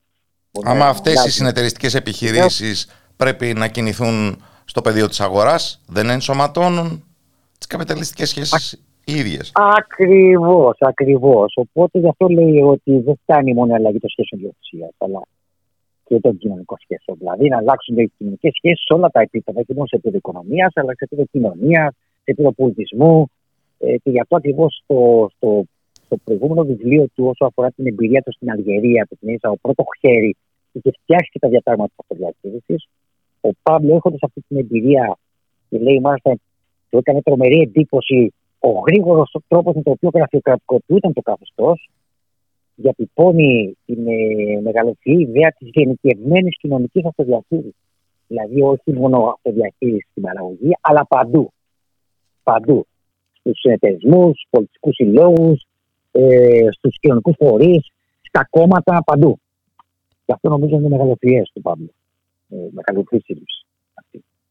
Και εντυπωσιακό βέβαια το πώς κατόρθωνε να είναι παρόν σε τόσα κρίσιμα μέτωπα του πλανήτη, στην Αλγερία το 1962, ναι, στην Χιλή το 1973. Το, το ενδιαφέρον επίση με αυτό το βιβλίο είναι ότι έχει ένα κεφάλαιο που περιγράφει την απεργία τη Μπουζουαζία τον Οκτώβριο του 1972. Το Σεπτέμβριο είχε, είχε γίνει μια μεγάλη κινητοποίηση των, των εργατική τάξη που, που παρελάβνανε επί ώρες στους δρόμους και τρομοκρατική Μπουζουαζία και τον Οκτώβριο αντεπίθεσε την Μπουρζουαζία με δικιά της ε, απεργία ε, με πολιτικό κρυό τους φορτηγατζίδες. Δεν είναι τυχαίο το ότι ξεκίνησε με τους φορτηγατζίδες, δηλαδή τους ιδιοκτήτες των φορτηγών, επειδή ο ρόλος των μεταφορών τότε στη Χιλή ήταν πάρα πολύ σημαντικός λόγω έλλειψης δημόσιου σιδηροδρομικού δικτύου. Όπως επίσης ε, ε, άλλοι ε, ήταν οι έμποροι που απεργούσαν και στερούσαν ε, προϊόντα την αγορά ή αρκετές ε, μικρομεσαίες επιχειρήσεις κτλ. Και αποδείχνει, αποδεικνύει ουσιαστικά ότι ήταν αυταπάτη η συμμαχία που περίμενε η λαϊκή ενότητα ε, ε με τους, ε, με τους Επίσης, δείχνει και τις αυταπάτες της εμπιστοσύνης της ε, κυβέρνησης λαϊκής ενότητας στο στρατό. Ε, γιατί μετά την απεργία αυτή της εμπεζουαζία. Μα τον Πινοσέτ, ε, ο ίδιος ο Αλιέντε δεν τον είχε διορίσει στη θέση του αρχηγού του Γενικού ναι, Βέβαια, βέβαια. Τον Πινοσέτ είχε διορίσει ο Αλιέντε. Αλλά πριν όμως, μετά την απεργία αυτής της εμπεζουαζία που στην ουσία η εμπεζουαζία δεν κέρδισε κάτι και άρχισε λίγο και να, να προχωρεί, η, η, η κυβέρνηση λαϊκής ενότητας προσπαθεί να, να κάνει και αυτή συμβιβασμούς και τι κάνει. Βάζει τρεις στρατιωτικούς υπουργούς στην κυβέρνηση. Δηλαδή ήταν εντελώς τραγικό. Και ξεσπάνει μια μεγάλη κρίση ας πούμε, και με το Σοσιαλιστικό Κόμμα στην αριστερά του και στην, από το ΜΥΡ από την αριστερά και από τα συνδικάτα κτλ. Την ίδια δηλαδή στιγμή που η Μπουρζουαζία έκανε την, την, την απεργία ε, και ουσιαστικά δεν, δεν κερδίζει, υπαναχωρεί η κυβέρνηση κάνοντας ε, δημιουργώντα αυταπάτε για την εμπιστοσύνη στο στρατό. Και να, και να πούμε επίσης ότι την ίδια στιγμή που η Μπουρζουαζία έκανε αυτή την, την απεργία και αυτό το μποϊκοτάζ, υπήρχε παράλληλα μια τεράστια κινητοποίηση της εργατικής τάξης των λαϊκών στρωμάτων της νεολαίας απέναντι σε αυτό το σαμποτάζ, που επιτάσσανε οι ίδιοι τα φορτηγά, οδηγώντας, μπαίνοντας οι ίδιοι να τα οδηγήσουν πάνω για να μεταφέρουν ε, προϊόντα, φτιάχνουν επιτροπές επαγρύπνησης και αυτοάμυνα, καταλαμβάνουν μια σειρά επιχειρήσεις, επιπλέον ακόμα επιχειρήσεις, για να είναι και άλλες καταλήψεις επιχειρήσεων, προκειμένου να διασφαλιστεί και η παραγωγή και η τροφοδοσία και οι μεταφορές των, ε, των προϊόντων. Δηλαδή, υπήρξε μια τεράστια πόλωση γιατί η κυβέρνηση λαϊκής ενότητας να αντιμετωπίσει, να προχωρήσει, υπαναχωρεί στα συντηρητικά της θητεία και τις πιέσεις της αστικής τάξης. Και η, η αιματηρότητα της λαϊκής ενότητας στη Χιλή αφήνει ένα βαθύ χνάρι μετέπειτα στην παγκόσμια αριστερά και νομίζω βέβαια, και στη δεξιά βέβαια, μετατόπισή της. Οπότε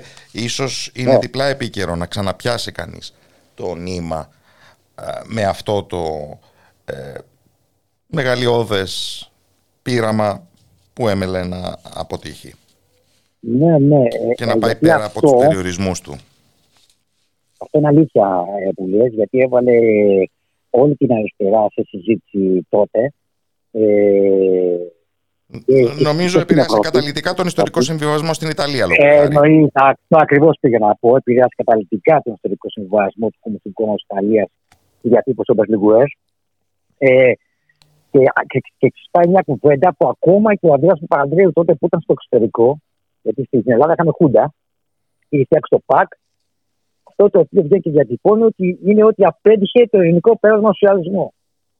Δηλαδή με ο Αντρέας Παπανδρέου, ασχετά με, με τα πορεία και εξέλιξη έτσι και συμβασμού που κάνει και ο ίδιος. Αριστερίστηκα το ερμήνευσε και το περιτύχει. Εντελώς, εντελώς. Το, το, το, το ερμήνευσε αριστερίστηκε ο Αντρέας Παπανδρέου, ναι.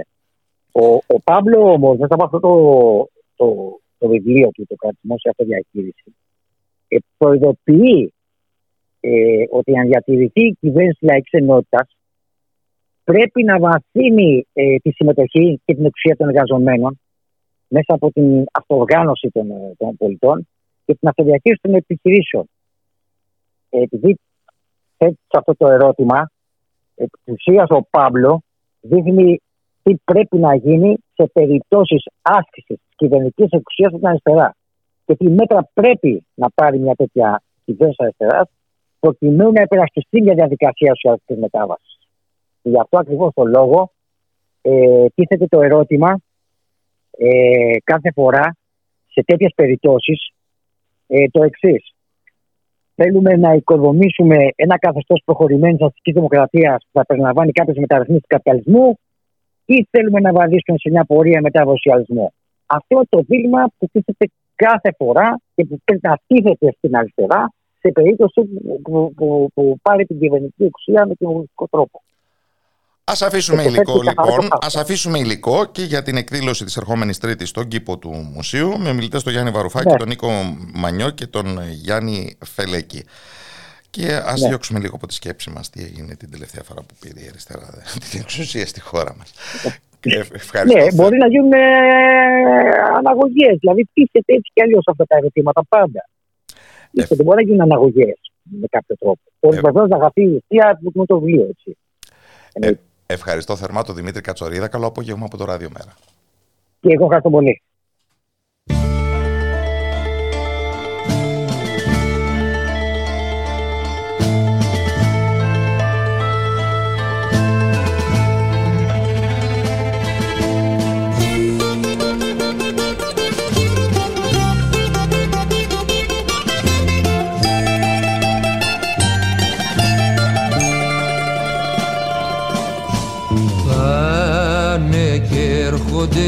Καράβια φορτωμένα προσφυγιά. Βάψαν τα πανιά τους μαύρα τα τα κατάρτια τους μαβιά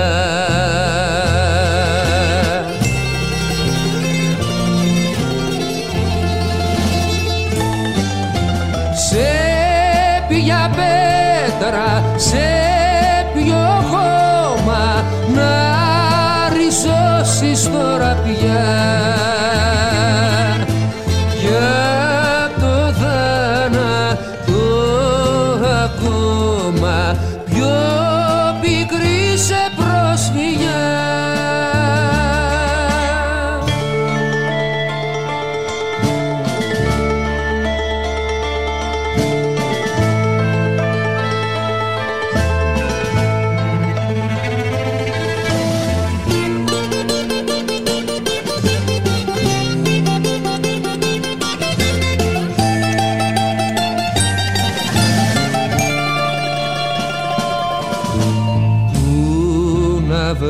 Και το πατέρας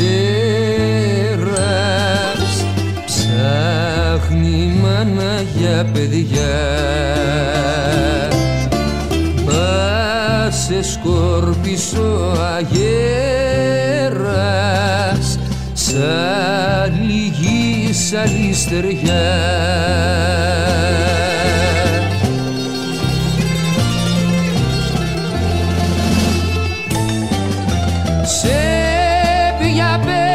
será.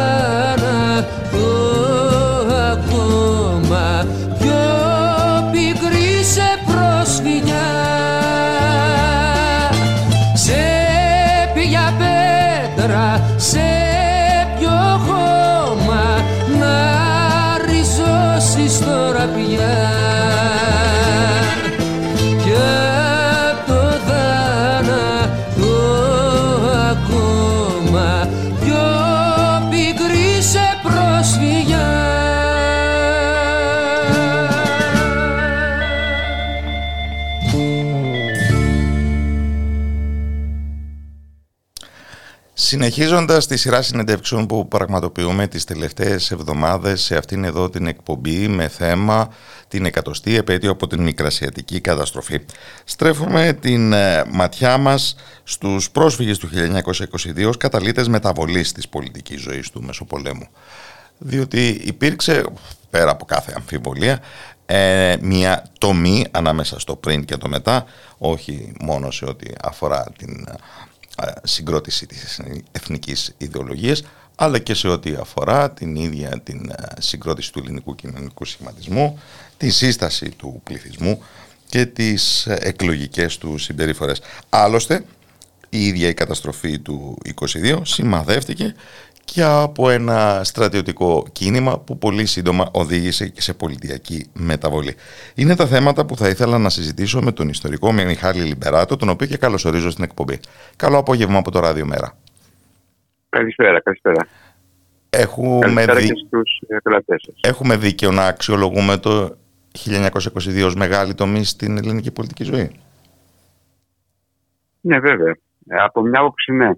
Ε, στο μέτρο που όλος αυτός ο προσφυγικός πληθυσμός ε, που έφτασε στην Ελλάδα αλλά και οι βεβαίως οι φαντάροι που πολέμησαν στο μέτωπο αλλάξανε όλα τα πολιτικά δεδομένα της χώρας και τα αλλάξανε βέβαια σταδιακά ε, στο πλαίσιο της διαδικασίας της μη αποκατάστασης των, της μη κανονικής ορθολογικής αποκατάστασης των προσφύγων στη μητέρα Ελλάδα. Ε, σε μεγάλο βαθμό δηλαδή ε, αυτός ο πληθυσμός που ήρθε από τη Μικρά Ασία ήρθε με αρκετά ερωτήματα από εκεί, έφτασε στην Ελλάδα, είχε ελπίδες, ε, του υποσχέθηκαν μια πλήρη αποκατάσταση. Η πλήρης αποκατάσταση δεν προσφέρθηκε τελικά ποτέ. Διαψεύστηκε και η εντύπωση ότι πλέον δεν θα χρεώνονταν για την αποκατάστασή τους οι ίδιοι πρόσφυγες και το αποτέλεσμα αυτό συνέπεια ήταν γενικότερα να δημιουργηθεί ένα πολύ μεγάλο ρεύμα ε, κριτικής σε σχέση με τις πολιτικές των φιλελευθέρων και του Βενιζέλου, το οποίο με τη σειρά του απέδωσε το ΕΑΜ της κατοχής.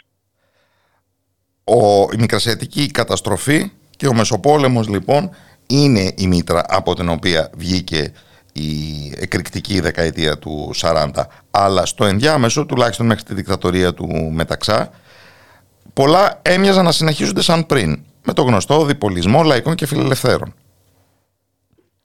Ε, ναι, αυτό σε κάποιο βαθμό υπήρχε. Ωστόσο, υπέβος και κάτω από όλες αυτές τις εξελίξεις, τις εξελίξεις και το θέμα της αποκατάστασης ε, των προσφυγικών πληθυσμών. Μιλάμε για, για μεγέθη της τάξης του 1.500.000 ανθρώπων, το οποίο έρχονται σταδιακά δηλαδή από την, ε, από την Μικρά Ασία. Ε, και Γιατί δεν ήταν μόνο όσοι ήρθαν άτακτα με την καταστροφή της Μύρνης, είναι και όσοι ναι. ερχόντουσαν μέχρι και το 1924 με τη Συμφωνία Ανταλλαγής των Πληθυσμών. Πιο συγκροτημένα. Ακριβέστατα. ακριβέστατα. Ναι, ναι, ναι. Γι' αυτό είπα ότι ο συνολικός αριθμός αυξήθηκε ακριβώς επειδή ε, η διοχέτευση προσφύγων προς την Ελλάδα είχαμε και στα 1923 και στα 1924 και στα 1925.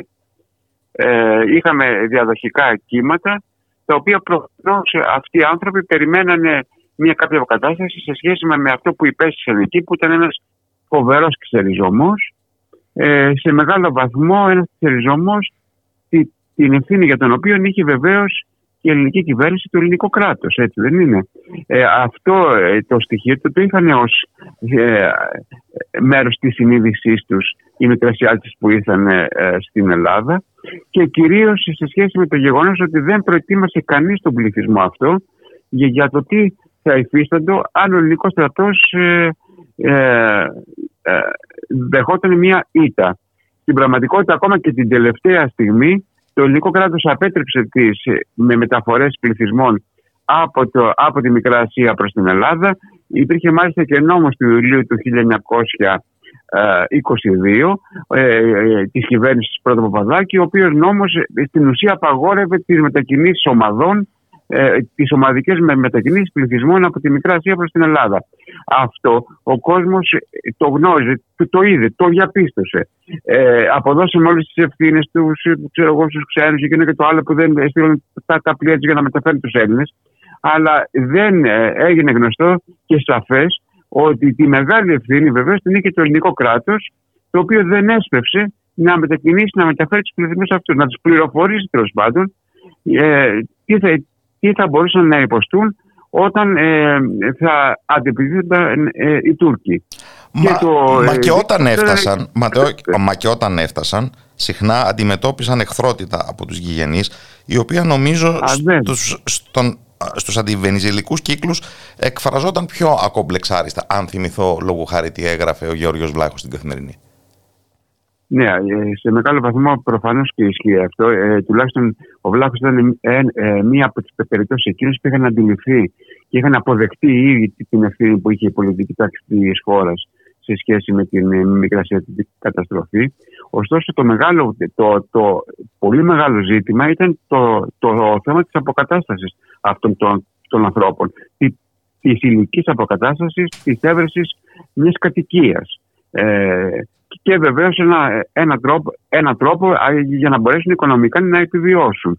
Το θέμα είναι ότι τους φέρανε εδώ, ήρθαν στην Ελλάδα, ήρθαν στην Ελλάδα, τους δώσανε κάποιες εκτάσεις, έγινε μια πραγματικά πολύ μεγάλη προσπάθεια από την ε, Επιτροπή Αποκατάστασης Προσφύγων, εξαιρετική προσπάθεια ε, για να αποκατασταθούν όλοι αυτοί οι πρόσφυγες.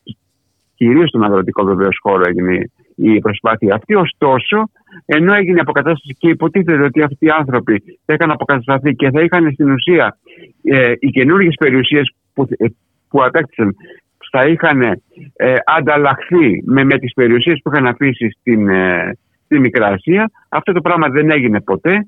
Αυτοί οι άνθρωποι χρεώθηκαν και μάλιστα στα 1930 ήταν ο ίδιος ο Βενιζέλος. Έπεσε τα φόπλακα με το σύμφωνο Κεμάλ Βενιζέλου. Ακριβώς. Και μάλιστα τους είπε κιόλας, γιατί διαμαρτυρήθηκαν, γιατί ε, έχει πάρα πολύ μεγάλη σημασία ότι στις εκλογές του, του 1928 ε, βγήκε εξαιρετικά ενισχυμένος ο Βενιζέλος, επειδή ε, οι, οι φιλελεύθερες εφημερίδες της εποχής διαφήμιζαν ότι εμείς θα λύσουμε το πρόβλημα που είχαν οι μετανά ή οι πρόσφυγες και, το, και, και το πρόβλημα βέβαια ήταν το κύριο στοιχείο ήταν τα χρέη που είχαν ε, οι πρόσφυγες αυτοί. Είχαν πολύ μεγάλα χρέη τα οποία δεν μπορούσαν να, να αποπληρώσουν. Το ελληνικό κράτος το γνώριζε ότι δεν μπορούσαν να αποπληρώσουν. Τους υποσχέθηκαν ότι θα, ε, ε, θα γίνει γενναία διαγραφή των χρεών. Όχι μόνο δεν έγινε η διαγραφή αυτή, αλλά ο ίδιος ο Βενιζέλος τους περιέταξε κιόλας, ε, ε, χαρακτηρίζοντας τους εμπατακτήρες και ανθρώπους οι οποίοι θέλανε να καρποθούν ε, τις ιδιοκτησίες αυτές που τους δόθηκαν και δεν επέδειξαν ε, μια εργατική, μια αν θέλετε ε, συμπεριφορά σωστή ως προς την αξιοποίηση των περιουσιών αυτών. Είναι τέτοια ε, στοιχεία που αποσταθεροποίησαν την πολιτική ζωή και την κατέστησαν σκηνικό διαρκών αποπειρών πραξικοπήματος και, και τα λοιπά. Και γενικά τι ξέρουμε για την εκλογική συμπεριφορά των προσφύγων στο Μεσοπόλεμο; Ε, αυτό, αυτό υπήρχε. Ε, αφότου λοιπόν διαψεύστηκε μετά τα 1930 με το, με το σύμφωνο της Άγκυρας διαψεύστηκε ότι θα, ε, θα γίνονταν ε, σημαντικές ε, ε, σημαντικές διαγραφές κρεών. Από εκεί και πέρα αρχίζει το, το προσφυγικό αυτό στοιχείο και, και δείχνει το, στίγμα, το πολιτικό του στίγμα στην ελληνική κοινωνία. Και το δείχνει με την έννοια ότι αρχίζουν πολύ μεγάλες ε, αντιθέσεις αναταράξεις, συνδέονται κιόλας και με τα αιτήματα γηγενών. Είναι η πρώτη φα...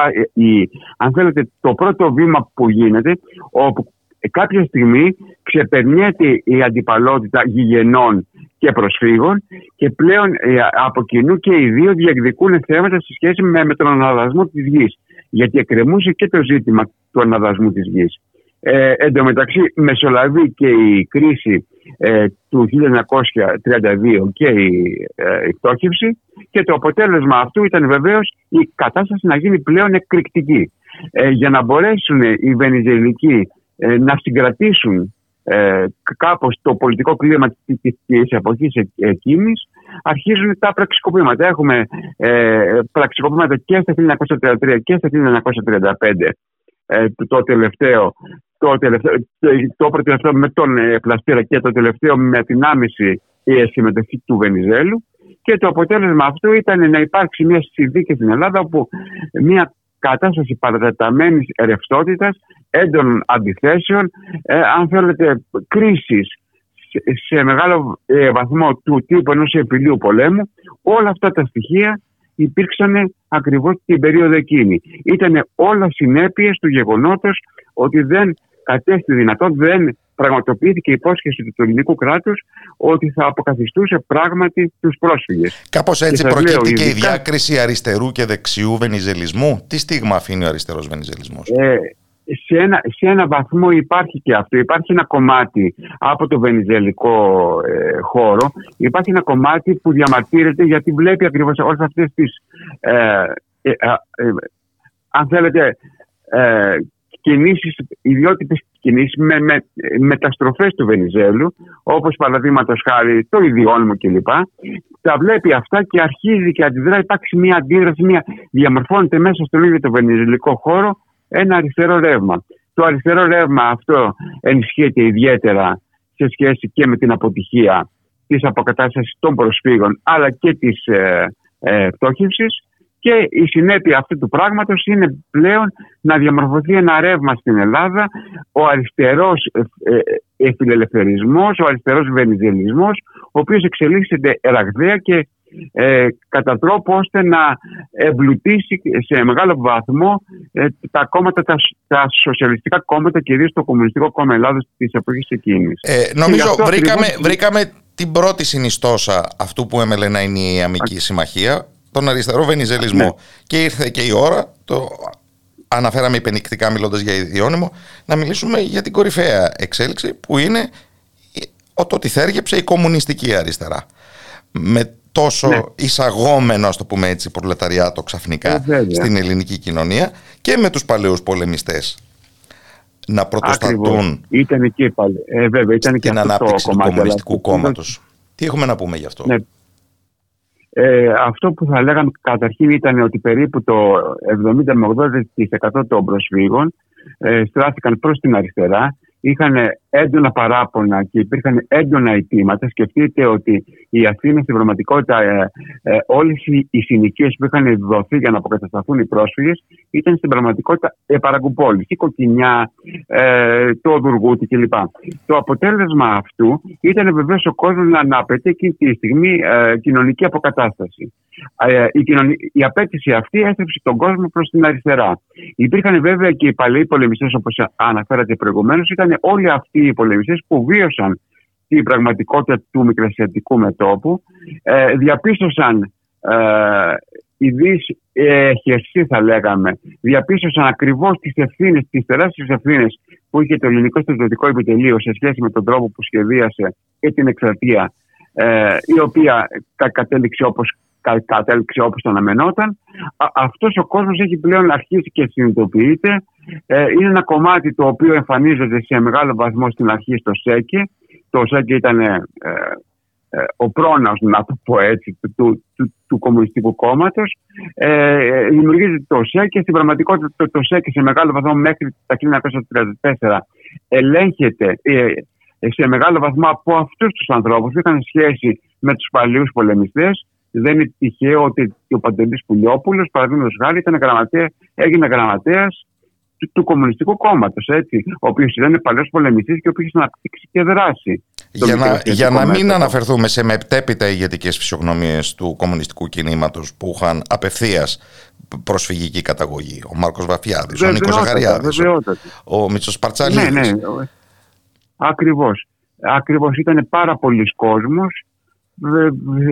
Ακόμα και, και, και πρόσωπα τα οποία έπαιξαν ρόλο στα, στα πράγματα, στα, στα μορφωτικά πράγματα της χώρας όπως ε, παραδείγματος χάρη ε, πολλοί λογοτέχνες που ήρθαν από την ε, Μικρά Ασία, κυρίως η Διδό Σωτηρίου, η οποία Διδό ε, Σωτηρίου ήταν, ε, ε, ε, τάχθηκε ολόπλευρα με το Κομμουνιστικό Κόμμα και μέχρι στα 1920, ε, ε, περίπου 47 που υπάρχει μια αντιπαλότητα, εμφανίζεται μια αντιπαλότητα, μέχρι εκεί είναι απόλυτα συνδεδεμένη με το Κομμουνιστικό Κόμμα, όπως και πολλοί άλλοι, ε, άλλα στελέχη διανόμενοι της εποχής εκείνης. Ήταν πολύ σημαντικό στοιχείο και αυτό, ότι ένα ε, σημαντικό κομμάτι διανομένου, κυρίως μικρασιατικής προέλευσης, ε, προσχωρεί ε, στην αριστερά.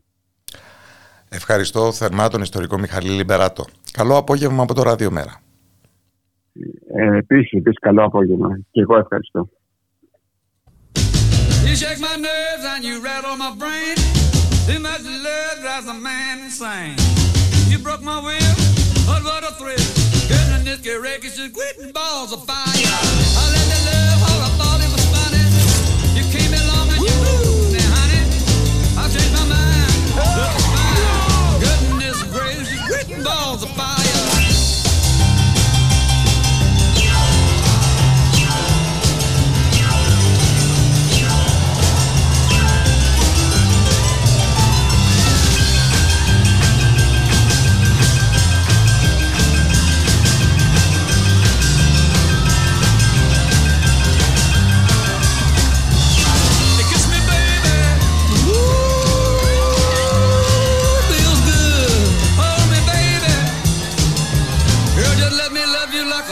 should.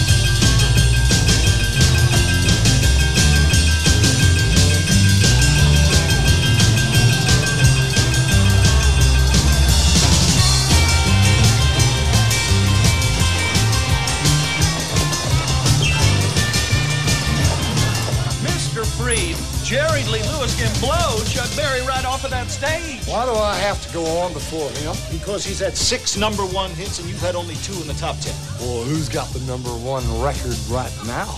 You. My point exactly. He should go on before me. Can't. It's in his contract that he closes the show.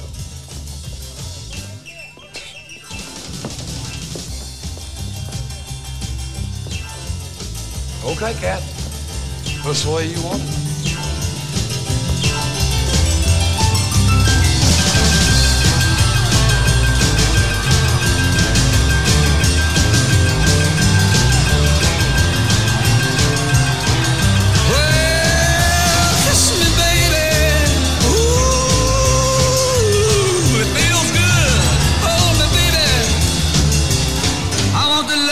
A lover should.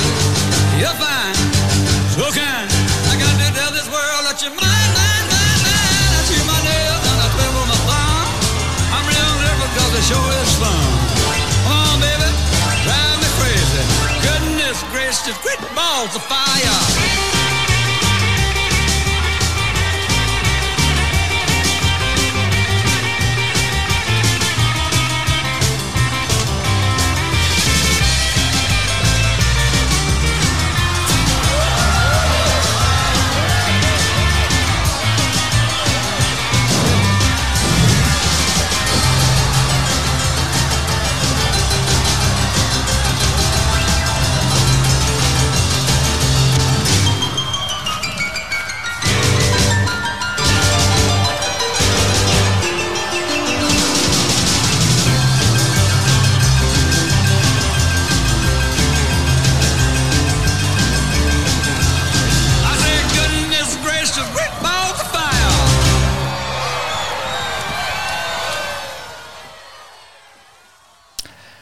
Να κρατήσουμε τα τραγούδια ή να κρατήσουμε τα παρατράγουδα. Τώρα που ο Τζέρι Λι Λιούις έφυγε από τη ζωή πλήρης ημερών, προτείνω το πρώτο. Αν και τα παρατράγουδα δεν ήταν λίγα. Οφείλονται βέβαια και αυτά στο ότι επρόκειτο για γνήσιο παιδί του Αμερικανικού Νότου. Για καλό και για κακό ισχύει αυτό. Αλλά νομίζω ότι η απελευθερωτική φλόγα του rock and roll σε έναν από τους πρώτους εκφραστές του είναι αυτό που θα πρέπει να μας συγκινήσει τούτη την ώρα περισσότερο. Απευθύνομαι λοιπόν αρμοδίως στην αγαπητή συνάδελφο, συνάδελφο Λαμπρινή Θωμά για τα περαιτέρω σχετικά με τον Τζέρι Λί Λιούις. Καλό απόγευμα από το Ραδιομέρα. Χαίρετε και ξεκίνησαμε πολύ ωραία ακούγοντας αυτό το πιάνο και αυτή τη φωνή. Που έτσι κι αλλιώς, ό,τι κι αν ήταν, όποτε την ακούμε, το rock and roll θα είναι ζωντανό. Δηλαδή, αυτό δεν μπορείς να το ξεπεράσεις. Αυτό που έχει αφήσει πίσω του δεν μπορείς να το ξεπεράσεις. Και το ξέρει πολύ καλά και ο ίδιος. Γι' αυτό ήταν, ε, μπορώ να μιλήσω ελεύθερα, το κολόπεδο που ήταν όλη τη ζωή. Μέχρι την τελευταία ώρα. Ναι, δεν, δεν του έλειπε μια κάποια υπεροψία. Μια κάποια υπεροψία. Έχει πει ότι αυτός ήταν το Million Dollar Quartet. Έχει πει ότι αυτός ήταν το rock and roll, γιατί πριν παίξει αυτός πιάνο ήταν απλώς το rockabilly. Έχει πει ότι ο Έλβης ήταν προδότης, αυτός μόνο κράτησε τη σημαία ψηλά. Και βεβαίως έχει όλο το ρατσισμό, αυτό που είπε στο πεδίο του Νότου, το σκηνικό που έπαιξε, που ακούστηκε. Δεν ξέρω αν το διηγήθηκες πριν. Όχι, όχι. Έχουν, λοιπόν, ε, άνοιγε ένα, τότε ήταν πολύ συχνές οι συναυλίες όλων τους μαζί. Άνοιγε λοιπόν για τον Τσακ Μπέρι. Ο Τσακ Μπέρι είναι το rock and roll. Αυτός είναι το rock and roll, απλώ ήταν μαύρος, έτσι. Και αυτός σήμαινε τότε πάρα πολλά στην Αμερική. Έτσι λοιπόν έχουμε έναν Τζέρι Λί, ο οποίος τα βάζει με τους ατζέντηδες γιατί παίζει πριν από τον Τσακ Μπέρι και όχι μετά. Του εξηγούν ότι ο Τσακ Μπέρι αυτή τη στιγμή είναι το μεγαλύτερο όνομα. Και πάει και βάζει φωτιά στο, μπάνιο, στο πιάνο του, όχι στο μπάνιο του, φωνάζοντας τον Τσακ Μπέρι. Τώρα ξεπέρασε το αυτό. Boy. Boy ήταν ο τρόπος που οι λευκοί δουλοκτήτες φωνάζαν τους μαύρους σκλάβους. Και τι επικολούθησε; Αυτό τη στιγμή. Επικολούθησε ο Τζακ Μπέρι να παίζει ο συνήθως ο Τζακ Μπέρι. Δεν... Ήταν μια άλλη εποχή, να μην το ξεχνάμε. Δεν Ήταν το μια χρεώθηκε. εποχή που αυτό- Όχι, δεν το χρεώθηκε τότε. Το χρεώθηκε πολύ αργότερα. Αυτό δεν το χρεώθηκε. Τη 13χρονη ξαδέρφη που παντρεύτηκε χρεώθηκε, άλλη μια νότια ε, συνήθεια, ας το πούμε έτσι. Λοιπόν, ένας, ο πρώτος από τους 7 του γάμου, ή ο δεύτερος, ο δεύτερος από τους 7 του γάμου. Γενικώ ήταν ζωηρός. Ήταν όμως, τι να πω, ήταν το punk πριν το punk, ήταν η ψυχή του rock and roll, ήταν ένας άνθρωπος έφηβος σε όλα του και με όλο το φο- φορεί- φορτίο του λευκού του νότου. Όμως δεν είναι η εποχή μας εκείνη η εποχή, είναι μια άλλη εποχή. Και είναι αλλιώς τα πράγματα τότε. Γι' αυτό ακριβώς και οι φωτογραφίες μετά που είναι αγκαλιά με τον Τζακ Μπέρι, αγκαλιά με ένα σωρό μαύρους καλλιτέχνες. Γι' αυτό βγήκε και ο Τζακ Ντί και είπε ότι πρόκειται για έναν από τους ε, ε, μεγάλους του rock and roll, τον οποίον πάντα τον αγαπούσε. Δηλαδή δεν είναι, πώς να το πω, ένας τυχαίος άνθρωπος που μπορεί να διαγραφεί το έργο του ή που μπορεί ο ρατσισμός του, που ήταν υπαρκτός, να το διαγράψει. Ο, είναι ίδιο, δύο χωριστά πράγματα. Ο ίδιος όμως δεν ακολούθησε ευθύγραμμη πορεία. Ήρθε η στιγμή της Όχι πτώσης. καθόλου. Καθόλου. Βέβαια ήρθε. Αλλά όταν έχεις επιδράσει με τέτοιο τρόπο σε μια ολόκληρη γενιά που ακολούθησε και στη δεύτερη γενιά που ακολούθησε. Γιατί είπαμε, είναι punk πριν το punk, έτσι. Γιατί το Κάποια λες αυτό, στιγμή γιατί θα το επανέλθει. λες αυτό; Το λέω γιατί ήταν ε, μια καταστροφή επί σκηνής. Γιατί πριν τους Χου έβαζε φωτιά στο πιάνο του, ας πούμε, όταν εκείνοι σπάσαν τις άρες και πέ- είχαν περάσει χρόνια. Πριν το punk, παρότι εντάξει, ήξερε μουσική, δεν ήξερε απλώς μουσική, ήταν συγκλονιστικός σαν μουσικός.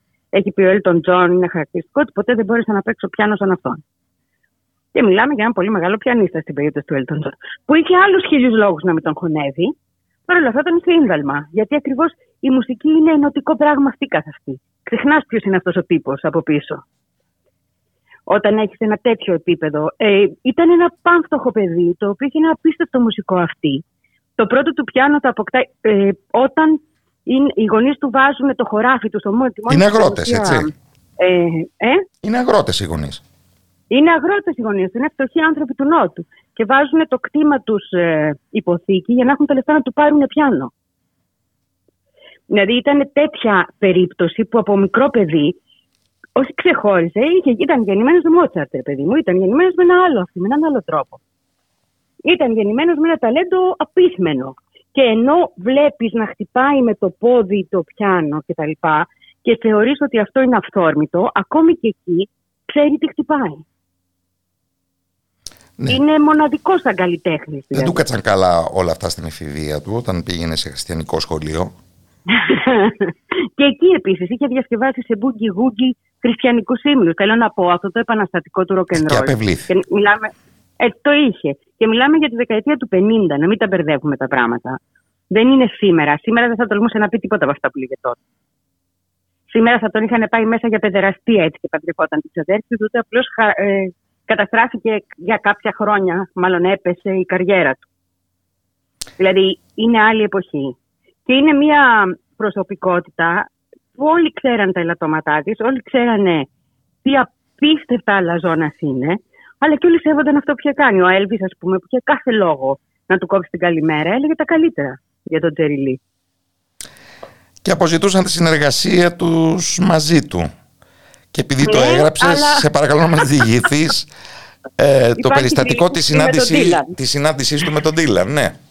Που, ναι, και πρέπει να το πω αυτό. Ο Ντίλαν είχε ενδάλματα. Ο Ντίλαν όταν μπήκε στα Sun Studios πήγε και φίλησε το χώμα. Φίλησε το σημείο στο οποίο είχε σταθεί ο Έλβις να τραγουδήσει πρώτη φορά.